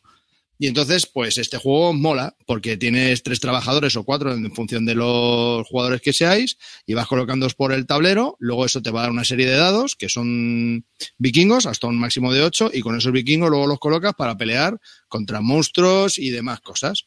Y tiras los dados, y en función de lo que te vaya saliendo, pues le pegas hostias al, a los monstruos, eso te va a dar dinero o más dados, más puntos de, de victoria y así. Pero es que las tiradas molan un montón. Lo tienes un, unos cuernos que, unas fichas de, ¿cómo se llaman? De poder, que a mí los nombres mm, se me van. Eh, en el que puedes hacer, si las gastas, puedes hacer una retirada, o sea, puedes volver a tirar los dados. No sé, a mí me parece que, que mola mucho, te pasas ahí todos ahí con sus daditos tirando, ves las tiradas, intentas que el otro falle, salen unas cartas cuando vas a hacer alguna expedición, pues tienes una, una carta de travesía y puede que la cagues o que no llegues a pelear con el monstruo porque la travesía pues se te ha muerto algún vikingo, no sé. Y encima con la expansión lo que mola es que antes en la, en la caja básica, por ejemplo, es un ejemplo, cuando tiraba los dados y el, el monstruo te mataba guerreros, dados, pues los dados pues los perdías y ya está, los tenías que volver a conseguir. Y aquí con una de las expansiones lo que te hace es que te dan unas fichas como si hubiesen ido esos vikingos al Valhalla. Y esas fichas las puedes cambiar en un momento dado por unos poderes, por unos dioses o unas ayudas que te dan, en la que pues que te dan o más puntos o te dan unos dados especiales que de otra manera no los conseguirías. Pues mola, la verdad que mola. Tiene más sentido que los vikingos pues vayan al Valhalla y te den cosas. Y la verdad que estoy muy contento con ello. El setup es telita, las reglas se explican fenomenal, los manuales están perfectos. Y no sé, lo único que sí es caro y es una pena que al final con las dos expansiones el juego es como brilla. Pero estoy muy contento con él. Lo único que es que en mi grupo pues no ha cuajado mucho. A mí me ha gustado, pero si en el grupo no cuaja, pues ¿qué hago yo con un Big Boss? Este, Ay, amigo, ay, que ahora este fue pro- probamos el básico con Clean. Sí, Es- Eso iba a decir. Digo, este número 100. posiblemente Ah, fue el, el primer juego que, que jugamos los cuatro juntos. Sí, sí, sí, es sí, verdad, sí, Y me encantó, es En tu verdad. casa, Calvo. Fue. Sí, sí, sí, verdad, verdad, la recuerdo. que recuerda ligeramente al oso Waterdeep, ¿no? Más o menos, Es pero, muy con, elegante, está muy bien pero con dadetes. no aporta nada nuevo, tiene un, el tablero es súper grande, tienes un montón de eh, sitios para colocar tus trabajadores, no sé, mola. Está, está chulo, a mí me gustó bastante, la verdad. Las de vikingos. Sí, eh, es, pues a mí me recordó, pues eso, un poco es un loso Waterdeep, pero tenías que tirar dados para hacer los, los saqueos y la- los ataques y esas cosas, ¿no? Tenía ese puntito. Si llevabas Berserkers, llevabas los dados rojos, quiero recordar, Cosas. y o Esa es rosas. con la expansión, esa es con la expansión. Ah. Así que, bien, no sé. Sí, eso es una cosa chulo. que no me termina de... A ver, Porque el, el Berserker, que es- si vas con un Berserker, es el primero que muere, obviamente, porque es el Berserker, y le han puesto un dado rosa. No sé, pueden haber puesto un dado más fuerte, no sé, más... a ver, pues por la mortadela. Yo qué sé, como, no sé. como me la parece mortadela va a picar, ¿sabes? un poco Con el raro. dado El mortadela. El Berserker rosa, no sé, mm, me parece un color un poco, yo lo hubiese puesto negro, yo qué sé. Pero rosa. Mortadela. Dice, Hola. dice Frenovic, no aporta nada nuevo. Ideal para Clint en este momento que está deseando jugarlo. Y oye, una pregunta. La pasta, que son 130 pavazos en PvP, ¿cómo lo ves tú, el juego, para que valga 130 pavazos? A mí me parece muchísimo. Mm. Me parece carísimo. Muy caro, muy caro. Que sí, que es un Big Boss, que los componentes están muy bien, que todos los toques son todo toques, no hay nada de, de, de cartón, vale, sí, lo que tú quieras. ¿Y tú, Clint, te pasas? Totalmente. Totalmente. ¿Y eso? ¿A ti Champions of Big te gustaba? el Me gustaba y, el, y lo jugué con la expansión y me pareció chulo, pero, pero no me parece que sea un euro para gastarme 130 pavos. Yo solamente me gasto eh, esa pasta en euros como con, con mi amigo Vital o el que me compré al final del Anacroni, de, ¿cómo se llaman estos? Del Perseverance o no me acuerdo de ese, porque me metí en un pedido, macro pedido, que al final salía menos de, menos de 100. Pero que no, si no, no, No me lo gasto, no, no. Es un juego que estaba bien, pues yo me lo compré por 50, ya está. Si le metes las expansiones que salían a 20 o 25 o 30, pues vale. 70, vale, hasta ahí, pero es que 130 pavos en un juego, aunque tenga dos expansiones o lo que sea, tampoco es un juego que, que sea muy sesudo, ¿sabes? ¿No? Era un juego de tirar Sí, sí, dadetes, es- es un- colocarte. Es, es un euro medio, está. quiero decir, que tampoco tienes. Que está bien, que, que está muy bien, ¿eh? que no digo que no. Pero es que por 15, 20 euros más tienes el Gloomhaven. Hostia, Sí, que son palabras claro. mayores, ¿eh? Hombre, es que el Gloomhaven son palabras mayores. Es, Por eso te digo que ojo, ojo cuidado, ojo cuidado. Que bueno, dice, di- me dice Iván, que es un poco troll, que mi amiguete Iván, un día lo voy a matar, dice, argumento de decline aplicable a agentes. Euro que mola, pero ni de coña para una versión delusificada. Efectivamente, pagué por una versión delusificada loca, mucha pasta, que no tendría que haber pagado, y que a, y que a lo mejor ahora me arrepiento. ¿Qué quieres que te diga? Sí, es así, pero no fueron 130, creo que, creo que gente fueron 75 o 80, Sí. ya te lo da con, con tal, Sí. pues ya está. Mm, Pero no son 130, es que este 130, que el juego está bien, lo repito, me lo pasé bien jugando, pero no es un juego por el que yo pagaría 130 pavos, lo siento.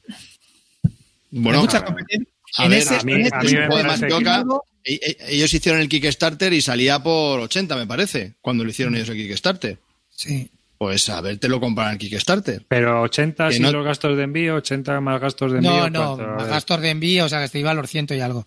Claro, es que, Que- hay que. Son 30 pavos de diferencia, ¿eh? No está nada mal. Que, Pero que bueno. no, que vamos a ver, que yo no estoy, que yo, yo lo que Pero, te estoy claro, a mí al me han final preguntado, aquí- ¿tú te a ver. meterías? Yo no me meto en eso. Mira, lo vas a Aquí, vender, aquí, Carlos. Calvo, vamos al final al PvP, que es por lo que tú lo has comprado. No, es que si yo hubiera conocido al autor y le hubiera pedido el juego, me lo había mandado gratis. No, tronco. A ver, aquí son 130 boniatos. Hay que hablar de PV, di que sí, arriba. Hay que hablar de PvP, tío. ¿Sabes? O sea, no es que yo se lo pedía. No. Pues 130, sí. Entonces, a mí, eh, personalmente, 130, un euro con las dos expansiones, para mí, se me va No mucho de olvidemos que te has gastado, ¿cómo se llamaba en el que te gastaste? ¿Cómo, que- 160 por ahí. 100. ¿Cómo te llamaba el que te, el que te compraste con todas las expansiones? ¿Cómo se llamaba aquel que ibas comprando expansiones? El- el ¿El dorado. dorado? El dorado. ¿no? Pues eso han sido 80 Estamos pavos. por los tío. 100 arriba, ¿eh? Estamos por los 100 No, PvP, tío, ¿eh? las tres cajas son 80 pavos o, o Bueno, bueno. 90, Hay que exagerar. un poco. 87. No, no, en serio, es lo que me ha costado. Vale, vale. Que no, que sí, que yo creo que es, o sea, el juego está bien, pero no, no me- para mí no me compensa los 130, pero bueno, hay gente que sí, ya está, para adelante. Que el Gentes Deluxe está bien también, sí, el, el Gentes Deluxe salió de puta madre, salió mucho mejor que el Crusader Deluxe, sinceramente, porque además luego te lo daban con unas bandejas personalizadas. La verdad que, la verdad que estaba bien. Pero bueno, A también ver, mi, juego- pensamiento para este juego ha sido, es, en mi grupo de juego nadie lo tiene. A mí es un juego que me dejó muy buenas sensaciones y más con las dos expansiones. Quería volverlo a probar porque era un juego que pensé que se podía quedar en mi colección, aún lo sigo pensando. Y encima la caja para ser un Big Box tampoco es que sea un cajonaco enorme, ¿vale? O sea, no, no nos volvemos locos. Y dije, joder, pues siempre que te- entra un juego en esa, en esa categoría, pues me lo compro. Da igual el precio. Este me ha parecido que el precio era caro, pero bueno, como lo quería volver a tener y rejugar a ver qué tal, y bueno, ya le he dado dos partidas y espero darle otra más. Pues y bueno, a la chicos, hilo de venta. Que son 130, pues 130, ¿qué le vamos a hacer, chicos? Ya. Yo, por ejemplo, mira, lo que están hablando, el Rococó. Yo, sabéis que soy un gran amante del Rococó, he hablado varias veces de ese juego, me encanta Rococó. Lo compré y además soy de lo- yo creo que soy de los pocos que tienen la expansión original de las joyas del Rococó, ¿vale? Me las compré, me la compré en su momento cuando salió, como deberíais hacer todos, cuando salen expansiones para euros. Pues entonces, cuando con todo me ha costado a lo mejor 65 pavos, 45 me costó Rococó, 25 la expansión, ¿vale? 70 pavos, 65, es que no me acuerdo si fueron 25 o 20. Eh, lo, que, lo que sí que tengo que deciros es que no voy a pagar ahora, ¿cuánto vale el Rococo eh, Deluxe? ¿120 pavos? 120, ¿no? Ni de puta coña, tío, es que no, no es un juego de 120 pavos. Lo siento, pero no. No, es, un euro no. con, es un euro con componentes muy bonitos. Claro, pero, pero tío, para eso cómprate el Rococo antiguo, es que habrá gente que lo quiera vender ahora para comprarse esto y ya está. Pero no merece la pena, ah, teniendo el Rococo, que además ya estaba pintado por Michael Menzel y que estaba La producción el arte bien y bonito y la producción buena, pues Mira, tío, no merece, no merece la pena gastarte esa pasta, sinceramente. Yo es lo que pienso, ¿eh? Yo pienso como tú, a mí me parece una, una salvajada. Qué Es que además es un salto muy brutal. Qué cantidad de, de cosas que está diciendo Clint en el próximo programa se va a desdecir, tío. Va a ser muy divertido. pero lo del Rococo os lo he dicho siempre, yo creo Sí, que no he sí. cambiado en esto de opinión. O sea, el Rococo no me. En ningún momento, vamos, en ningún momento. Es lo bonito de los podcasts, que queda grabado y así luego ya no. Entonces, Calvo, ¿tú recomiendas el juego? ¿Recomiendas el juego? Es que. No, no, puedo- no ver, puedo- Calvo. no Calvo, puedo escucha. recomendarlo, no puedo Calvo, recomendarlo. No puedo no. recomendar un juego que es un euro medio asequible con unos componentes que están bien por 130 euros. Es que no puedo, no puedo. Me parece que es muy caro, muy caro. Bueno, pero, pero dejando el precio de lado, el juego en sí El juego está bien, el juego está muy te bien. gusta, ¿no? A mí me gusta bastante, sí, sí, sí. Otra cosa es lo que vea uno el precio. A mí me es un pareció euro medio, divertido. Que es muy divertido y la verdad que el otro día lo jugué con Tavo y un amigo suyo y pasamos mm, dos horas muy, muy entretenidas. Que lo pongo aquí, que no sé qué, que ahora voy para allá, o espérate que pongo esto por aquí, cuidado que no la cagues, quién va a ir a por los trolls, que si no vas a por los trolls nos pegan una hostia a todos. Bueno, pues, pues sí, mola. Es muy divertido. Te pasan ocho rondas. Es muy Pero divertido. a, a 50 pavos, encantado, a que sí, ¿no? Sin es problemas. que 50 del juego base y yo el juego base no me lo iba a comprar ni de coña. Pues ya está. El juego base solo no es un básico. Muy básico. Ahí. Y con las expansiones está bien. 10 minutos dándole vueltas al. Habéis hablado más del precio que del juego. Hombre, es que es lo más llamativo del juego. Es que es un juego. es que es- claro. Cocodrilos. A ver, tú es que lo tienes muy claro. No, desde el principio. No, pero, claro, es pero que además- el de todo lo que vamos a hablar hoy no se va a comprar nada. No te preocupes. Empezamos hablando. Empezamos hablando. Clint, yo sí puedo decir que con mi- en mi 2020 yo ya estoy servido. Oye, os estoy hablando de esta crisis y este es el año que más pasta me he gastado. Llevo ya más de más de 3.000 pavos en juegos, ¿eh? ¿Qué coste? Pero eso en confinamiento, macho. En En, compras. en saldo no, ¿no? En saldo mejor. No, en saldo va mejor, porque he Venga. vendido, pero ¿qué? Voy yo, ¿vale? Venga. Os voy a hablar de un juego que estoy dándole en solitario a muerte. Llevo ocho partidas y es, no es otro más que Fighting Formation Grossdoyland Motorized Infantry Division, ¿no? Que es la, la división motorizada de infantería Gran Alemania. Es una unidad de élite alemana que luchó en el este desde 1942 hasta 1945 y que eh, antes era un regimiento y al final la, la ampliaron a, a división con el mejor equipo que tenían por ahí, ¿vale? Eh, Fighting Formation es un juego de Chad Jensen. Es un juego que es también de, a nivel táctico, pero la escala es un poco distinta a su otro juego, el hiperconocido Combat Commander, ¿vale? Este juego es muy diferente. Aquí eh, Chad cambia totalmente de tercio y nos propone una historia muy diferente. Para empezar, en Combat Commander es un juego táctico donde solo hay infantería y aquí tenemos infantería y vehículos. Tenemos mogollón de vehículos. Tenemos tanques, tenemos coches, tenemos camiones, tenemos de todo, ¿no? Entonces, eh, ¿qué diferencias hay principales entre los dos juegos? Vamos a comenzar por ahí. La primera de ellas es que Combat Commander es un juego que se gestiona con cartas y en cambio eh, Fighting Formations es un juego que se gestiona mediante acciones. Es, también tiene unas reglas bastante sencillas para lo que es un wargame, pero que eh, tienen un desarrollo bastante complejo, porque a diferencia de otros juegos donde nosotros tenemos que seguir una orden, Aquí realmente vamos seleccionando lo que queremos hacer y gastamos unos puntos de iniciativa. Hay un contador de iniciativa donde tenemos un peón y dependiendo de dónde se coloque ese peón, va a tener la siguiente orden, la va a poder realizar o un bando o el otro. Así que cuando un jugador decide hacer una acción, tiene que gastar puntos de iniciativa y activa unidades que gastan a su vez puntos de iniciativa. Digamos que es una moneda o un recurso. Y entonces le está dando al otro jugador todos esos recursos para poder actuar el turno siguiente. ¿no? O sea, bueno, la ronda siguiente. En general es un juego que tiene un problema de, de concepción. ¿Vale? Voy a hablar de, la pega, la gran pega que tiene este juego. Este juego se concibió como un juego de táctico, pero tiene escenarios muy grandes, muy grandes para lo que es el juego. Y eso hace que la duración de algunas partidas pues llegue hasta las 5 horas, 12 horas, etcétera. Esto se ha medio solucionado. También hay, un problema bastante gordo y es que el, playbook, todos los escenarios están mal ordenados porque se ordenaron cronológicamente cuando eh, la verdad es que tenían que haberse ordenado también mediante dificultad. Así que pasamos de un escenario cero introductorio con 7 y 12 fichas por bando a un escenario donde ya tenemos un poco de todo. Pues no, hay que irse al 9, que tienes 5 fichas por bando. Y así, eh, digamos que vas avanzando. Esto se medio solucionó en el 2018 con una expansión que sacaron para este juego, que son las batallas de Kharkov. Las batallas de Kharkov son otros 10 escenarios en el año 43 de, este, de esta misma división. Y lo bueno que tienen es que incluyen vehículos nuevos como los Tigers y un montón de escenarios cortos que permiten jugar en una y dos horas. En el juego normal hay varios escenarios que permiten jugar en una y dos horas, pero hay muchos escenarios que son muy largos y encima son los primeros que tienes en el playbook. En cambio, si a este juego juegas primero los escenarios cortitos que las FAC te recomiendan, pues después del 0 tienes que jugar el 9, luego el 8, luego el 10. Entonces el juego es mucho más asumible y obvias esos escenarios gigantescos. Entonces eh, es un juego que se juega muy bien, la gestión es muy euro, es alucinante cómo está hecho para, para que el tío cómo se lo ha currado. Realidad cero, yo creo, patatero, es un juego, no es una simulación, pero es un juego muy divertido, se puede jugar en solitario muy bien y, la, y yo me lo estoy pasando genial haciendo los escenarios, aparte de que son muy históricos y tienen mucha chicha, ¿no?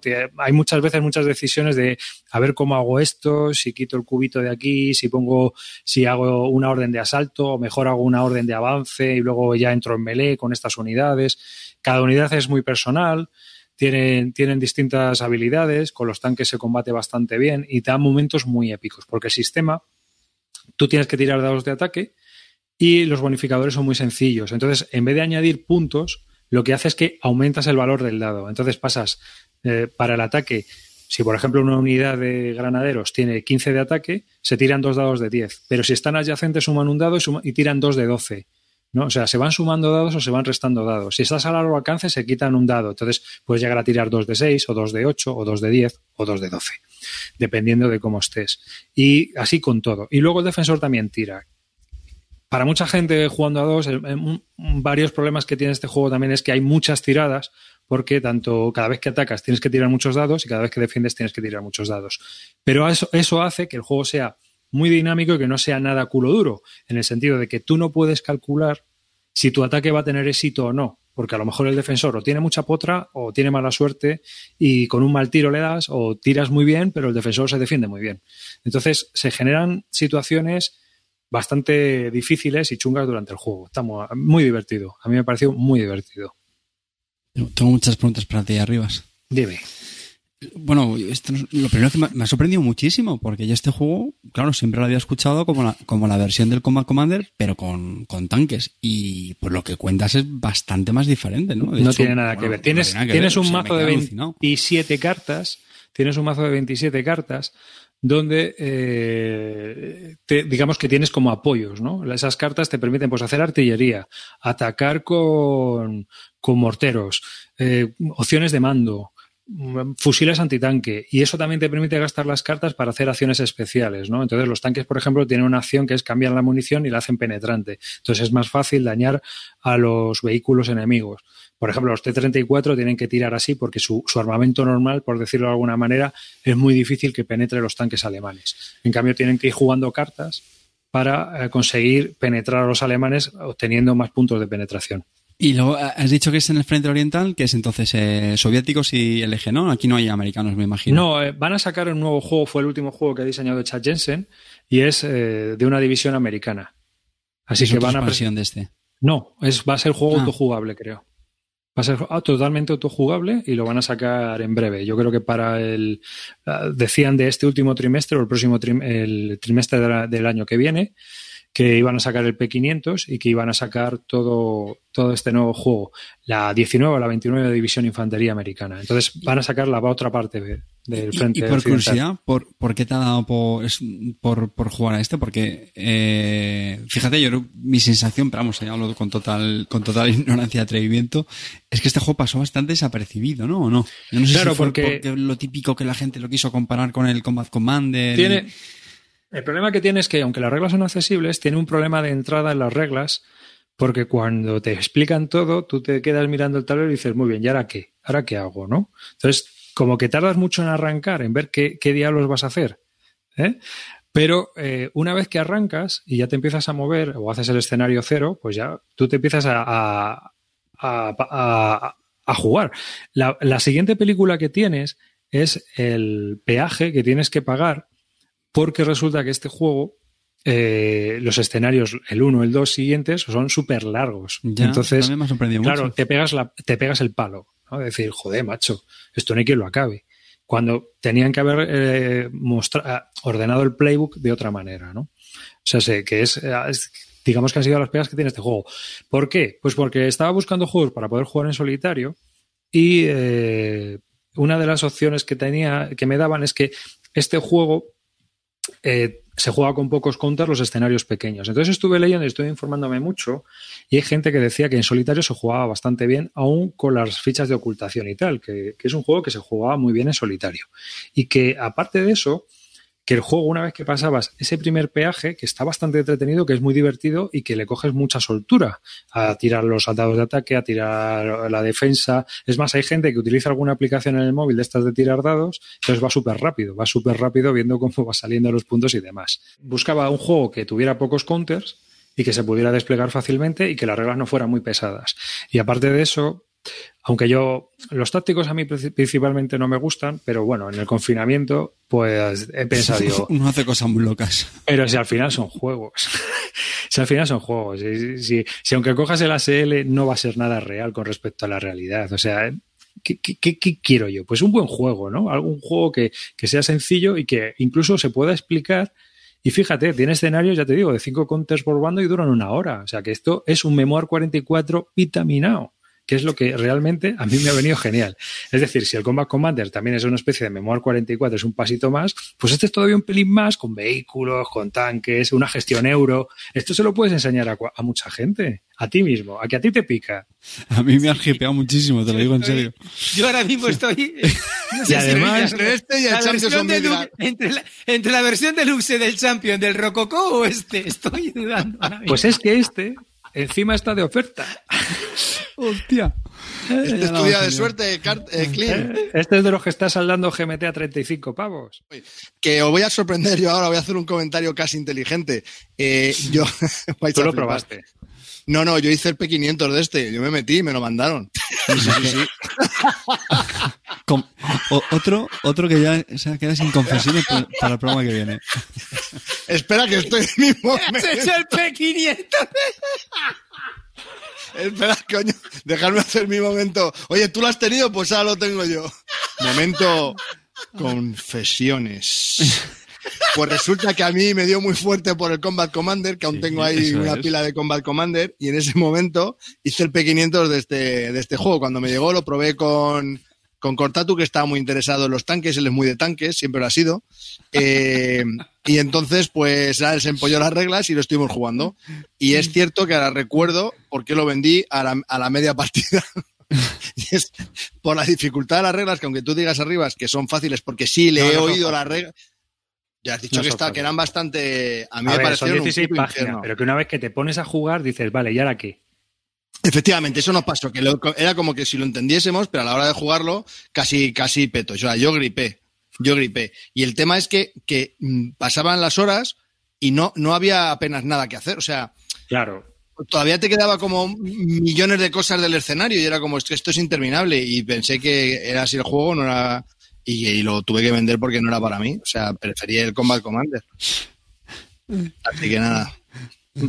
Ya no era para ti, no, desde luego que no. Pero bueno, que ya os digo que, mucha gente ha tenido problemas a la hora de arrancar con este juego y demás, que es que lo tienes, es decir, no es un juego fácil de arrancar, pero que una vez que has jugado el primer escenario cero, ya la cosa dices, ah, empieza a engranar todo y dices, ah, vale, pero como ahora es, es difícil darle a más de una partida a un juego como no te mole, pues la cosa chunga.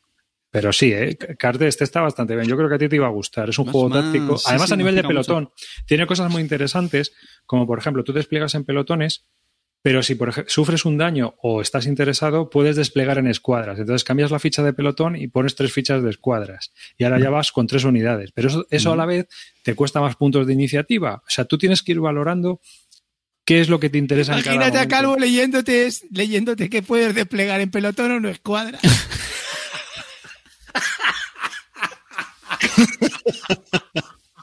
Se nos está pasando esto así de sollayo, tío.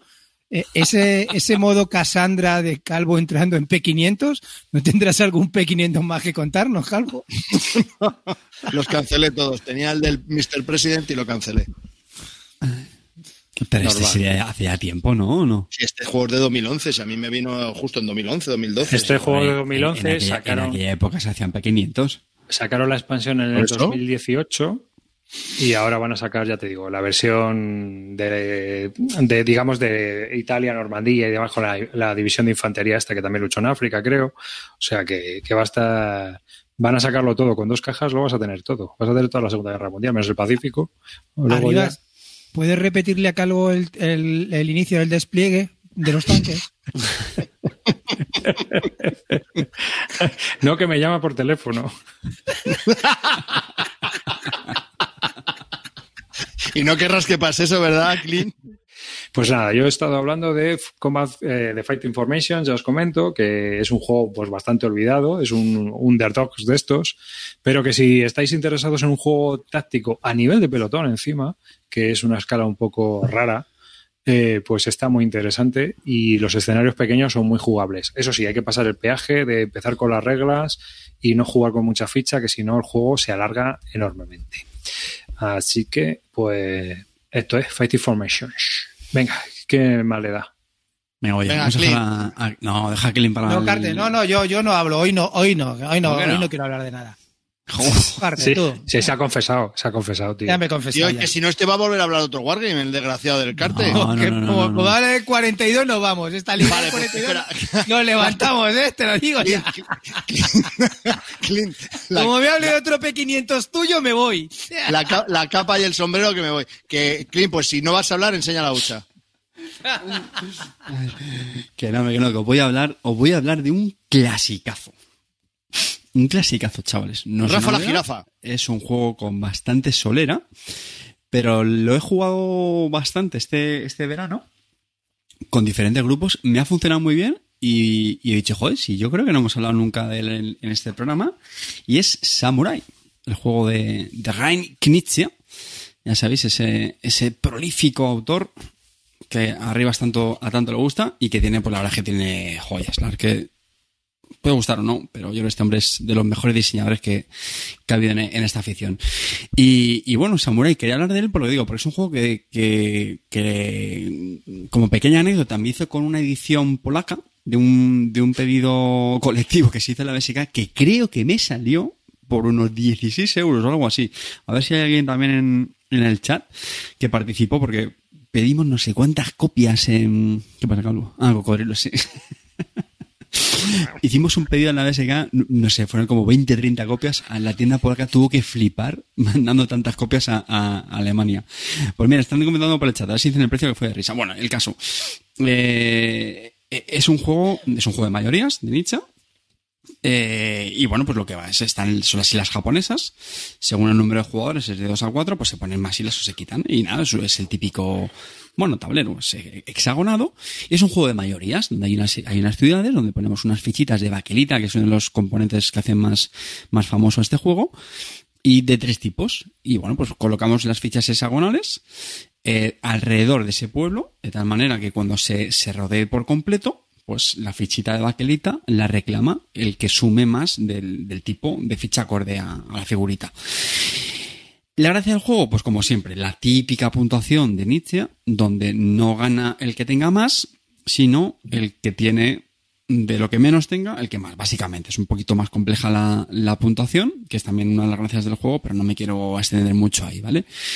Y, y no mucho más, es de estos juegos de, que se hacían antiguamente. Eh, ahora nos dirá arriba de, de qué año es, pero vamos, debe ser por lo menos, ¿no? ¿Cuántos años Uh, después de este Es del juego? 85. Es del Eh, 85. tanto no, coño. No, 90 y algo, ¿no? 90 y algo debe ser, ¿no? Sí, Del 98. 98. del 1998. por ahí, No es que no lo quería Joder, decir de memoria. Estamos hablando ya Sí, de, de más de mal. 20 años. Quiero decir que es, es el, el típico euro clásico de toda la vida, de una duración muy, muy ajustada. Yo creo que no suele durar más de una hora. Reglas sencillísimas, se explican en un volado. Y que además, mm, yo creo que escala bastante bien. Yo lo he jugado a, a 3 a 4 pero la gente que lo ha jugado a dos dice que funcionan, que funcionan muy bien. Eh, no sé si alguno de vosotros lo, ha probado a dos, eh, pero vamos, lo dicho, eh, una maravilla. Más que me encanta que, todo el mundo que se lo he enseñado este verano ha quedado maravillado, además de esto de picarte, de echar varias partidas. Tiene ese factor también de tener que estar pendiente de las fichas que van reclamando los demás, porque eso es lo que va a afectar también a tu puntuación, ¿no? Como he dicho, hay, hay tres tipos de figuritas.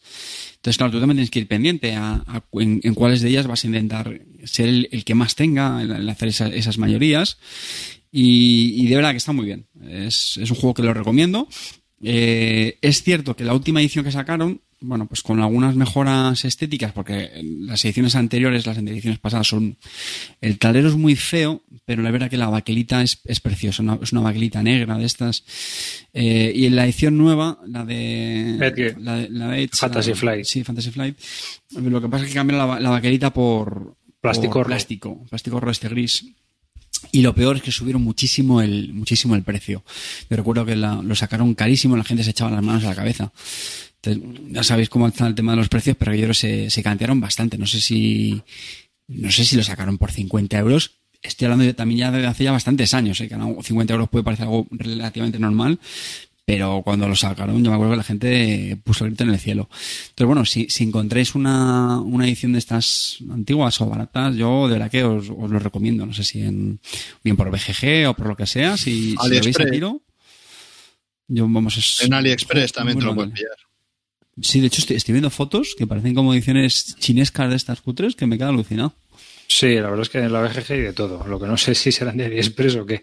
Pero lo cierto es que, bueno, sí, es un juego clasicazo. Es un clasicazo, de, además de, de los que denominan los clásicos de baldosas de Quinicia y que, bueno, tienes también el sistema este de puntuación de que lo que menos tengas es lo que puntúas. O sea, de lo que menos tengas es lo que puntúas al final de la partida. Tienes que tener cuidado con eso, tienes que ir puntuando en todo y te lo tienes que ir quedando con todo. Luego salió el Babilonia de Ludonova, si os acordáis, que decían que era parecido al, al Samurai, pero a mí no me recuerda al Samurai porque el sistema de puntuación es muy distinto y en el, en el Babilonia hay que hacer rutas. Entonces, cuando vas haciendo conexiones es cuando realmente vas, vas puntuando cada vez más y más y más. La verdad es que si no lo habéis probado y os gusta el Samurai, Babilonia no es igual, tiene un toque distinto, recuerda más al Blue Lagoon, pero sin tanta ensalada de puntuación. Y a mí me, parece que los dos caben perfectamente en la, en la biblioteca.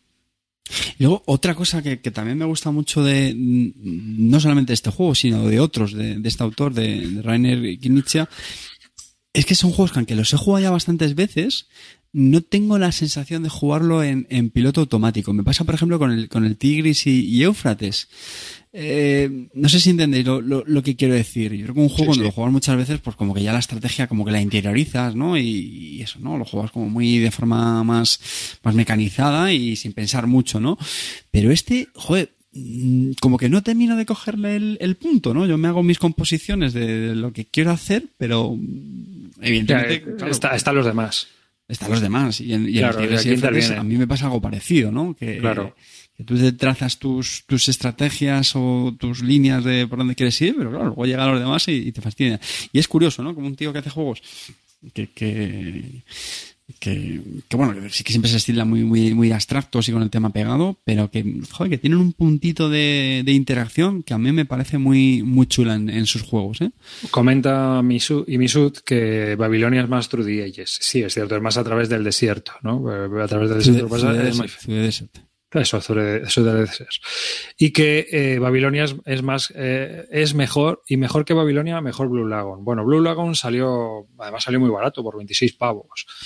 A mí Blue Lagoon, que también es así de hacer conexiones y demás, y que es un juego también que le gusta mucho a Netes, a mí personalmente me, me, saca la puntuación. El sistema de puntuación es una ensalada y me saca tanto el tener que hacer tantas cuentas de puntos que es que no me parece que sea de Reiner Nietzsche. O sea, yo creo que más bien lo ha hecho alguien y lo ha firmado, te lo juro. Esa es, esa es la impresión que yo tengo, ¿no? A mí, eh, esa ensalada de puntos que tiene la puntuación, todo el desarrollo del juego mola mucho, pero el juego se divide en dos partes y cada vez que acaba una parte hay que puntuar, hay que puntuar por todo. Que si has llegado aquí, que si tienes tantos pueblos controlados, que si haces, bueno, un montón de cosas, ¿no? Tiene, te viene el típico taquito de puntuación. Y eso a mí, prefiero Babilonia. Ah, Hay una cosa que no, mira, ahora que hablas del tema de la puntuación, hay una cosa que no la he hecho muy explícita, y es que cuando vas reclamando las fichitas del, tablero, las pones detrás de un, bueno, un de, de cartón. No sé si en la, en la edición nueva lo habrán mantenido así, pero en, las viejas, entonces claro, tú, tú no sabes lo que va reclamando cada uno, tienes que acordarte. Eso también mola, porque cuando acaba la partida, pues claro, tienes cierta incertidumbre, ¿no? De, de que habrán conseguido los demás y a veces se dan, se dan sorpresas, ¿no? Y eso también está, está chulo. Eh, por cierto, el juego tiene mm, cierto puntito de, de azar, porque las losetas que vas colocando sobre el tablero, pues claro, a medida que las vas jugando, pues las vas robando, ¿no? Todos los jugadores tienen un mismo, un mismo pool, un mismo conjunto de, de losetas, todas las mismas. Pero claro, y cada uno tiene una mano, pues depende de lo que robes. Es verdad que hay veces que puedes tener una mano un poco mala que no te acompaña al, al- momento de la partida y ahí es donde interviene el azar, pero vamos, muy mínimo. Y además tiene una variante que, que yo creo es muy interesante y es que eh, al principio de la partida, en vez de robar las cinco losetas iniciales, lo que puedes hacer, creo que, bueno, creo que empiezas con cinco, eh, lo que puedes hacer es elegirlas. Tú decides con cuáles quieres empezar y bueno, pues eso sí que te, te garantiza Ya pues más, mucho más estratégico. Claro, claro, porque luego en total no hay, no hay muchas, no sé si son 20 en total, creo, o algo así, o sea que ya con 5 que ya se eliges, pues hombre, te estás aco- acotando bastante eso. O sea, que- De este también hay una versión de cartas que hace unos años se saldó. Yo me pillé una copia y está entretenido. Y bueno, yo he jugado, la verdad es que lo he jugado bastante. Y, y, eh, me parece que es un otro juego de cartas entretenidillo que recuerda a este. Se van colocando las cartas en una especie de damero y igual tienes que ir capturando ¿no? las zonas. Entonces está muy curioso porque el tablero se va formando mientras juegas pero que si encontráis el problema de ese juego quizás es que es una caja mediana, tipo no es tan grande como esta, sino que es una caja más medianera, ¿no? Entonces el problema que tienes es que al final es un taquito de cartas y tienes un taquito de cartas con una pedazo de caja de aire alucinante. Y es un poco lo que, lo que le mata realmente a- al otro juego, a ese samurai de cartas, ¿no? Para la gente que está en directo, para la gente que lo está viendo en vídeo, vamos a, a poner, si está por aquí. Estaba pensando que, que- qué meridazo tiene eh, sacar juegos, dise- diseñar juegos que 22 años después no solamente se siguen jugando, sino que, que- siguen maravillando a, los que lo conocen por primera vez, tío. Me parece, me parece una pasada, tío, diseñar juegos que- que soportan 22 años en la era en la que estamos, donde apenas le damos una, una partida a la inmensa mayoría de las novedades, tío. De, Ya. los 200, de los 200 que ha hecho, hay 10 que soportan 22 años y otros 190 que son totalmente olvidables. Po- podemos, si quieres. Te- ¿Sabes reto- quién es olvidable, Espera, Clint? espera. ¿Sabes quién es olvidable? Te reto a que digas un diseñador que posiblemente tenga más hits que, que René Knizia, tío. Que Te sí, reto. que sí, que todo, reto. dime, dime un hit de Kinizia en el 2000, eh, de los 2010. Dime un hit de Kinizia en el 2000 y algo. Ya del 90 Vamos a todos los que quieras. Pero que Pero no, tío, que, maldad, tío, vale, que pero si son hits Bueno, que vale, siguen perfecto. aguantando el, el, el Que sí, tiempo, que, que no te lo discuto, que a mí Samurai me parece buen juego, ya lo jugué, me gustó bastante, es- creo que es el que más me gusta de Kinicia.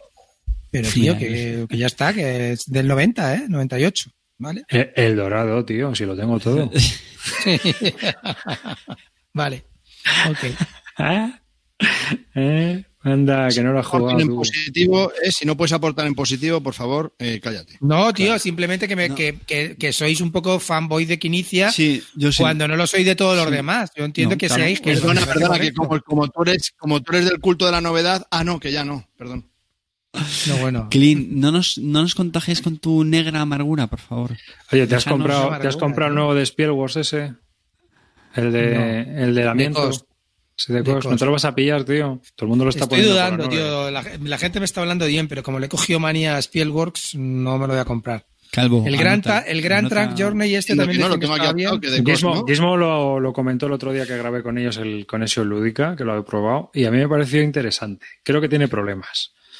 Pero, pero creo que es un juego, por lo menos ya del tema, es curioso de narices. O sea, lo de extraer el amianto y que te puedan cerrar los mercados por un tema Y que medioambiental se muera gente, ¿no? y de salud, Bueno, me pareció curiosísimo Ya que le lo estás tocando la fibra, Clint. No, yo, Que no, yo si te- ya me la está tocando Karayan, lleva tocándomela toda la semana, pero, Además, tío, pero es que me, me jode que sea Spielworks, si no me lo hubiera comprado. Pero Tu es que colega el Harry Eliski este, pero sí, tío, ¿qué, qué, qué ibas a hacer con los 130 pavos del Champion on Vicar que no te has gastado? Pues, pues sí, es verdad, sí es que, pero, pero que no, por ahora no. Pero sí, lo, lo acabaré con- Tic. Que Tac. a ver, que, a ver, que, que es verdad que este, parece que este ha salido medio bueno, pero es que yo qué sé, tío, es que llevo tantas de- ma- amarguras con, con esta editorial. Por no hay cierto, programa que no te desdigas, tío. No hay programa que no te desdigas. Más llevas con Leónidas que ni te los he entregado. No, efectivamente, pero Cuando bueno, que, joder, no sé. A ver, que me, que me zampa muchas mierdas. Ya sabéis quién fue mi, mi calvo de mierda para la Y editorial. y pero- te has comido muchos cracos, también lo sabemos. Venga, Bueno, sí, venga. perdona, Clint. Bueno, seguimos con el Samurai. ¿Alguna, ¿Algún No. clasicazo más así que, uy, que puedas meter? ¿Eh? Manda. He cambiado Ay. esto. Ahora. ¿Eh? Venga, ¿Algún Clint. clasicazo más? No te hagas de rogar, hombre, Clean. Venga, Clint. No, no, coño, ya lo dejamos. Bueno. Mm, Venga, voy que termina esto. No voy a hablar, no voy a hablar del que esté, del que está, del que está Venga, bueno. un filler, venga. un filler, un filler, venga, un filler. Venga, voy, voy a hablar de un filler, venga, va. Para, ver que, para que veáis que ¿En tengo repertorio. Sí, ¿En serio? voy a hablaros del Inseparables. Me pillé la, la edición eh, Gran Armisticio del Inseparables. ¿Lo conocéis? Sí, Sí, ¿eh? sí, el de la. Primera Guerra Mundial, que es un... sí, sí. sí. Eh, la había probado antes, no me gustó la primera vez y jugué tres partidas, lo dejé, lo vendí enseguida, pero este me lo pillé sinceramente por, la, por las minis que me recuerdan mucho a las miniaturas que hay de Tintín, ¿sabéis? Las que, Mm. las que, las que son muy parecidas a las de Tintín, son unas minis preciosas, me encantaron y, y lo vi y me lo compré, dije, va, me lo voy a pillar por las minis porque me parecen preciosas y...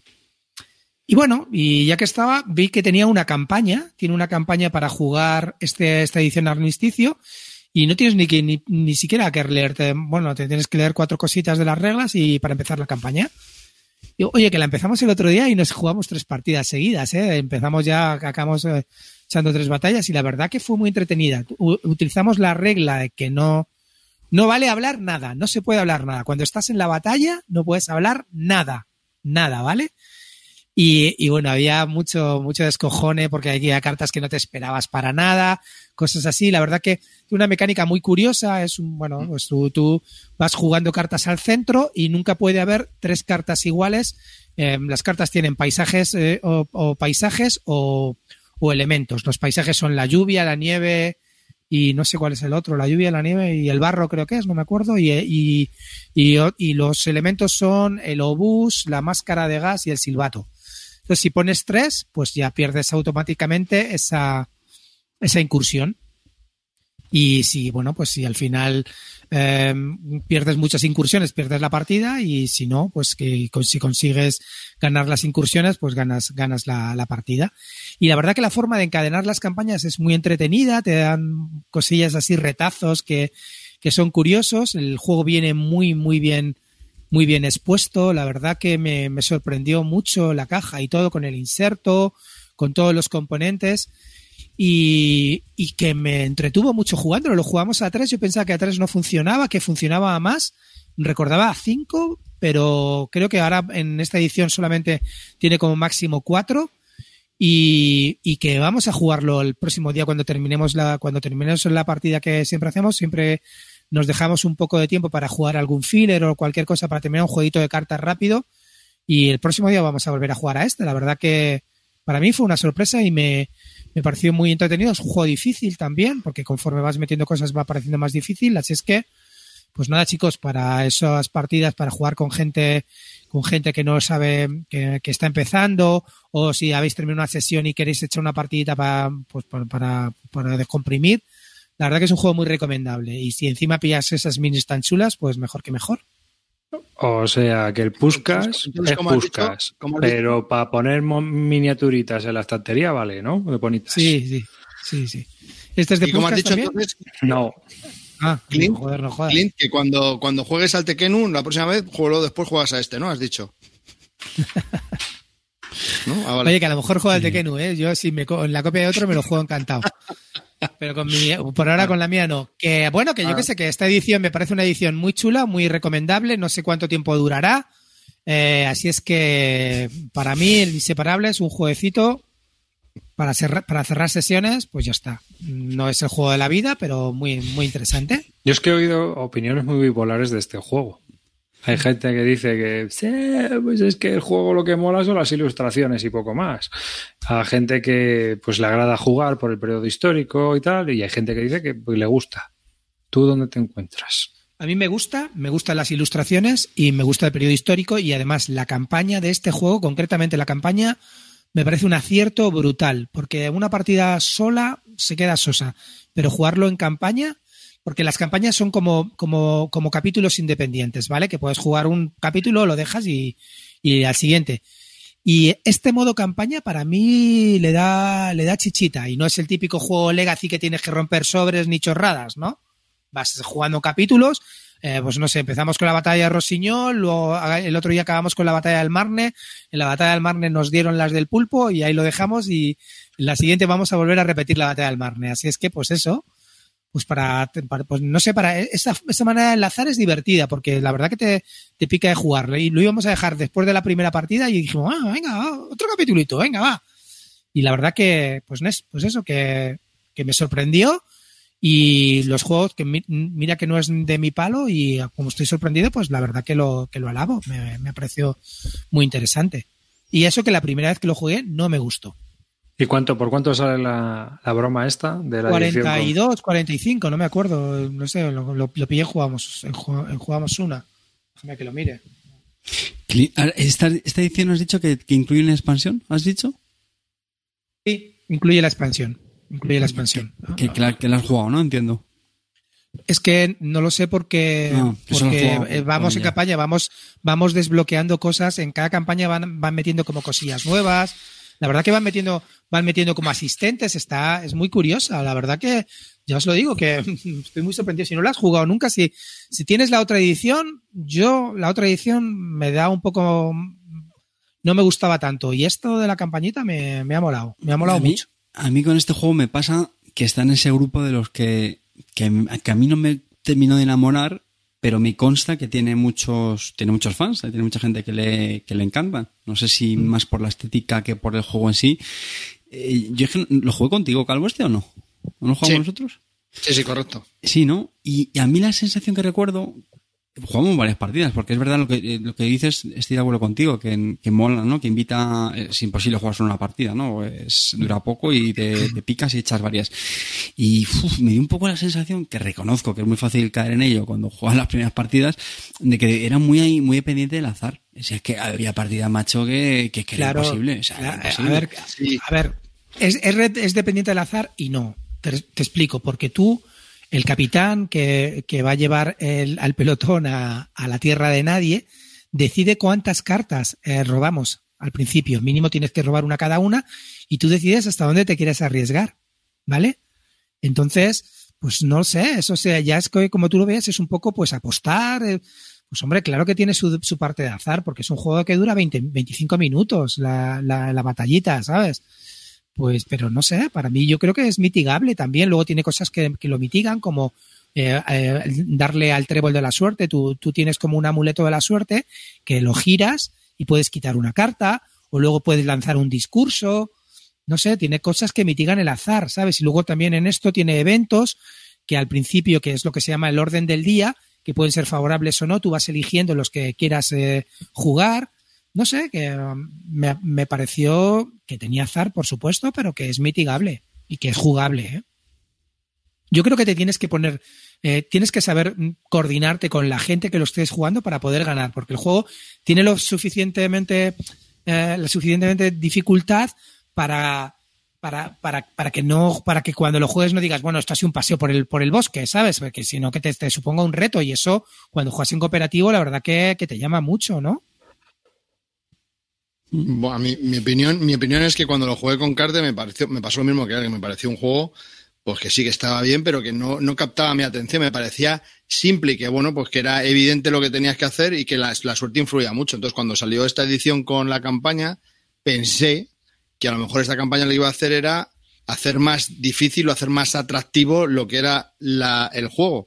Porque las mecánicas en sí molan, o sea, el juego mola pero no sé, me parecía insulso. Entonces creo que con la campaña a lo mejor lo que hacen es aumentarle esa dureza que a lo mejor hace que el juego al final sea un juego que mole. No lo sé, no he jugado a la campaña. Espero que tú cuando la pruebes, Clint, pues nos digas qué tal. Sí, sí. Os, os, iré comentando, pero vamos, quiero decirte.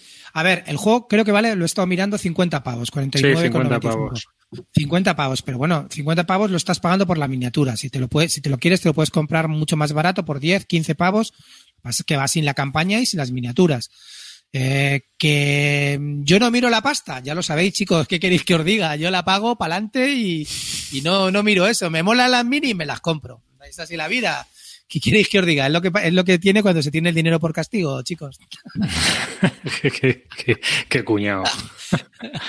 que no, joder. Y luego soy yo, el cuñadísimo. Que, que, que, lo estoy diciendo de coña, pero que me lo compré por las minis. Que luego me encontré una campaña chula, pues ya está. Pero yo os lo comento, me lo compré por las minis, pura y dura. Y ya está. Sí, yo conozco a mucha gente que se ha comprado el juego solo por las miniaturas, ¿eh? Sí. Pero no, no vienen prepintadas, ¿no? Sí, sí, sí. Sí, sí, sí, viene así, ¿eh? Como la foto que estás poniendo ahora. Sí, sí, sí, muy esta chula, foto. sí, está muy chula. Claro, tío. Yo te digo que son como las de Tintín. minis así. Sí, sí, está pues. brutal. Ya te digo que está ¿Pero muy estás pensando? No. No, no, no, no porque no te gusta el juego, pero que el juego está bien, ¿eh? No, ya Y digo, pero- parado con el le juego, daría otra oportunidad. Para ¿no? nada, para nada, No, para nada. ver, Es un adorno, ¿no? No, No no es sirven un de adorno. nada.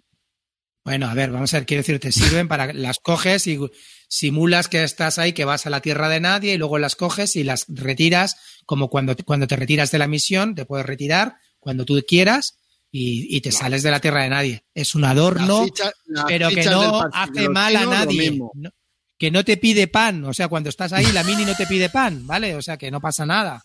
Para que las minis Ni, son para ni las fichas del parchís del chino, lo mismo. Igualmente, si es que no, no. Ya. Sí, bueno, pero Puedes coger las fichas francés de madera bonito. de la, puedes coger las fichas de madera del animal sobre animal y jugar con ellas. Lo A ti, a ti es que como el lore te da igual, Calvo, pues claro, pues eso. No, el lore está muy La- chulo, ¿eh? la- El lore, fíjate, tío, son cosas muy interesantes, ¿eh? Eh, Cartes de la sí, no, Primera eso Guerra sí lo Mundial. conozco. Eh, que... está- y- Además, creo que y está sobre todo en la campaña te van metiendo. En la campaña Tú, te van tú lo que pasa es que tienes, tienes prejuicios contra los juegos que hablamos Carti y yo. Porque hemos estado hablando del frente del este y te parece una mierda. Pero la batalla del Marne, la batalla del Marne con miniaturas de 50 pavos. Hostia, eh. Mutealo, Hostia, eh, un filler. no Buah, que inicia no ha hecho, no ha hecho un juego complejo decente desde el 2005, Y- y pero sabe- eh, y sa- este escucha, filler. Arriba, sabes que es verdad. Yo sé que tú amas a Inicia con, tu, con, con todo tu, No lo amo, con todo tu es que corazón, pero tienes que reconocer que en los- el, el momento creativo bueno de Inicia fue en los, del 90 al 2000.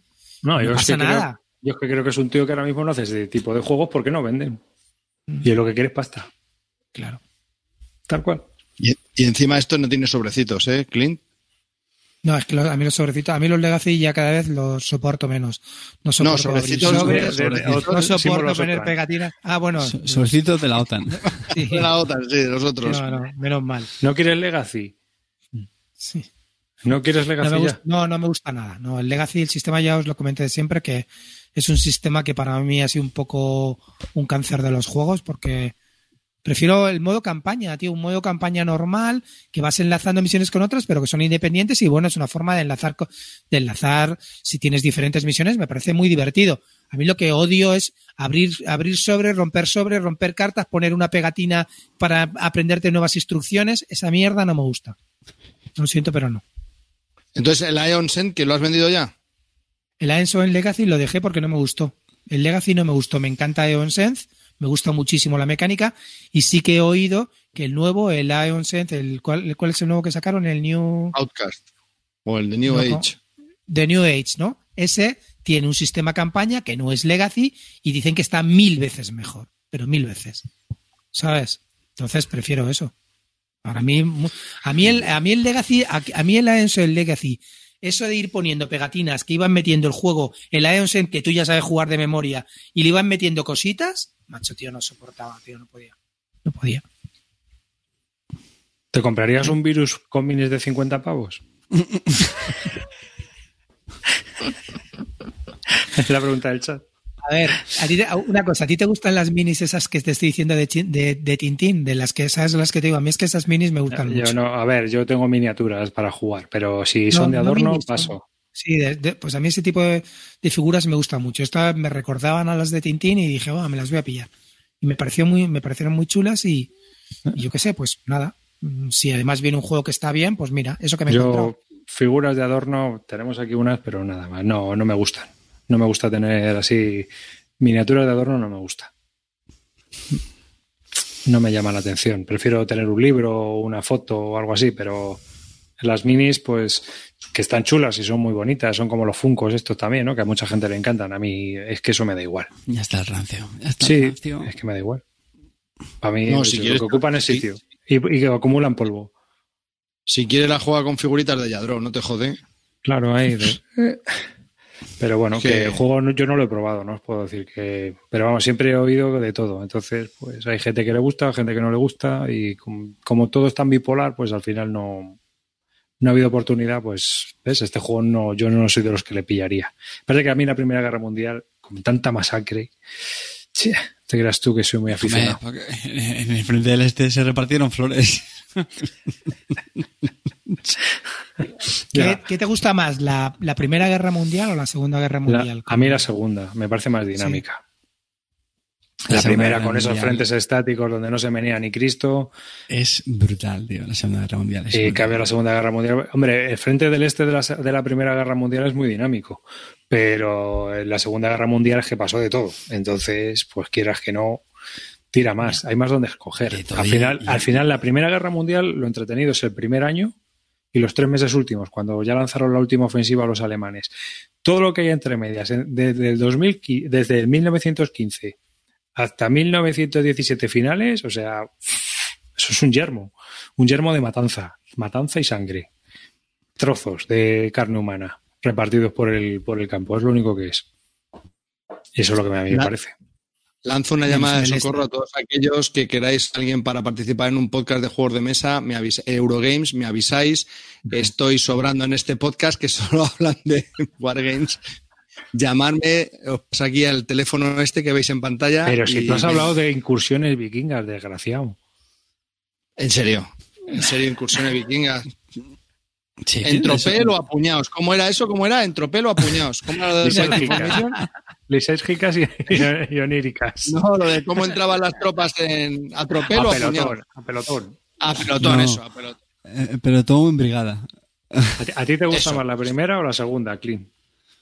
A mí, sinceramente, antes me gustaba más la segunda y ahora estoy leyendo más de la primera y hay cosas que me parecen súper interesantes de la primera. No, sí, Me interesantes son súper interesantes. Y, y sobre todo el tema de, de cómo empezó una guerra real, es decir, cómo se pasó de unas guerras mm, prácticamente napoleónicas a o las guerras que de- las que pensaban de, de las de 1870 de Alemania y entrando a saco a Francia en París y tal a una guerra totalmente diferente que masacró a todo el mundo y que, y que dejó sorprendida a la gente. A mí y luego los inventos que se hicieron en esa guerra no, no sé. El otro día, el otro día hubo, que yo todavía no lo he visto, lo tengo para ver, pero venga, ya, recomendado, que es el documental de 36 días. Lo echaron en la 2.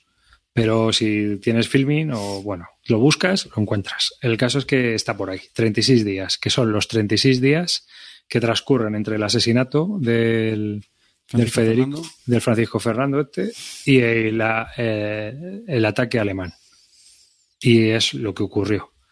Y está muy, muy bien. Lo que el pasa cruce, es que, bueno, el cruce de telegramas, ¿no? El, el problema está en que, bueno, es un, es un documental hecho por británicos y los británicos son pues los salvadores de- del mundo pero, y, y los alemanes pues desayunan bebés por las mañanas. Pero bueno, que, que está muy bien. Está muy bien. Es lo que he oído yo. Así que lo tengo yo de, ver. lo, Tormentas de acero, ¿lo conoces? No, Pues ese también es un libro brutal sobre la Primera Guerra. No, de la Primera Guerra Mundial me he leído yo 1914, el año de la catástrofe, de Max Hastings, Los cañones de agosto, Sí. y luego me, me he leído cosas así, mm, ah, o artículos o trozos de libro que hablan sobre la Primera Guerra Mundial. ¿no? El tema de los tanques o el Pues tema Tormen- de... Tormentas de acero te lo recomiendo porque es brutal ese, ese libro, me flipo. Mm. Pero bueno, ya te digo que la, la Primera Guerra Mundial es un tema que hasta ahora yo la tenía como tú, pero ahora la estoy redescubriendo y me está gustando mucho más. Pero bueno, ya hablemos de juegos. Hablemos de Quinicia y sus 10 años creativos que fueron Ahí brutales. está. Eso para el yo, programa. yo, una cosa, defiendo a Quinicia, es decir, hay juegos que me parecen, eh, Tag Mahal me parece que está muy bien, Samurai me encanta, Dersen me gusta menos, es verdad que tienes que tener, es un, para un tipo muy determinado de jugón, es decir, que, la, que a la gente que le guste un poco los abstractos y con chicha Ahí. y fáciles de jugar, pero no es para todo el mundo. Pero sinceramente lo que ha hecho que inicia últimamente es un poco desierto, tío, y incluso en los 2000, o sea, es un llama. pasaje por el desierto, ¿o no? Grande. Mm. Me, me dicen por el chat que son 37 días, no 36 el documental. El documental se llama 37 días, que le, le quito un día, no sé por qué. Carter, decías. No, no, el, el llama, ¿no? Es de lo último que había sacado el, El- el- joder, ahí se ha lucido. En fin, y, y con el lama nos despedimos. Tienes que jugar al lama, Clint, te va a encantar. Sí, lo he jugado, lo he jugado, thriller, ¿no? Lo he sí, jugado, lo he jugado. con unas miniaturas de, de la- de llamas de colores. Es el de los que números, sacan- ¿no? Madre sí, mía. que sacan una versión de 50 pavos, te la pillas, tío, ya verás qué divertido con las llamas. Así que, Es un antiguo dicho. que tenemos tú y yo, Arribas. Ese no es un antiguo No. que tenemos tú y yo. no, No, No, no, no. No, pasado, esa ¿no? sacó- salió el año pasado, hace dos años. No, no, Uno, el- el- por ejemplo, el loco. El que tenemos tú y yo, que es de colorín, Es el el de loco. colorín. Ese no es lo mismo que ese, el lama. ese es buenísimo. Ese es buenísimo. No, no, no, no tiene nada que ver. El loco, el loco es muy bueno. El loco es un muy buen filler de que inicia y te hace pensar ahí, decir, ¿qué hago? En cambio, en el lama, la única, mira, en el lama la única decisión que tienes que tomar es cuando decides pasar. Así que, bueno, y con esto nos despedimos. Que eso, a muchachita lúdica, enhorabuena por ser mamá. Un saludo a todos los que habéis estado en el chat troleándonos, así que me alegro. Uf, Algo, algo hay que vivir, hay que meterse con estos cuando están aburridos mientras hablamos de Wargames. Y por supuesto, un saludo a mis compañeros y a Amarillo, que no ha podido estar hoy con nosotros, que tiene al pequeño malito y no ha podido estar finalmente. Así que que se recupere esa, esa pequeña bestia parda. Por lo demás, un saludo de David Arribas y hasta el próximo programa. Venga, Clinito, tú que estás ahí. Dankeschön familia, muchas gracias por estar aquí. Me encanta el troleo, lo lleváis bastante bien, me he descojonado bastante hoy, así es que que nada chicos, que mm, bienvenidos a los inseparables y a las miniaturas y os espero espero que lo compréis mucho. Chao. Carte. Chavales, muchísimas gracias por, por estar ahí. Y cuando acabe el programa publicaremos la página de change.org, ¿vale? donde abriremos la petición para, para que vuelva nuestro clean de siempre, nuestra leyenda y que se venga arriba. Un abrazo, cuidaos mucho y recordad ser felices. Venga, Calvo, enséñanos tu cha. Pues lo siento, pero se acaba el tiempo y no va a haber hucha. Que muchas gracias por estar ahí. Los troleos en el chat son brutales. Os queremos, sois los mejores.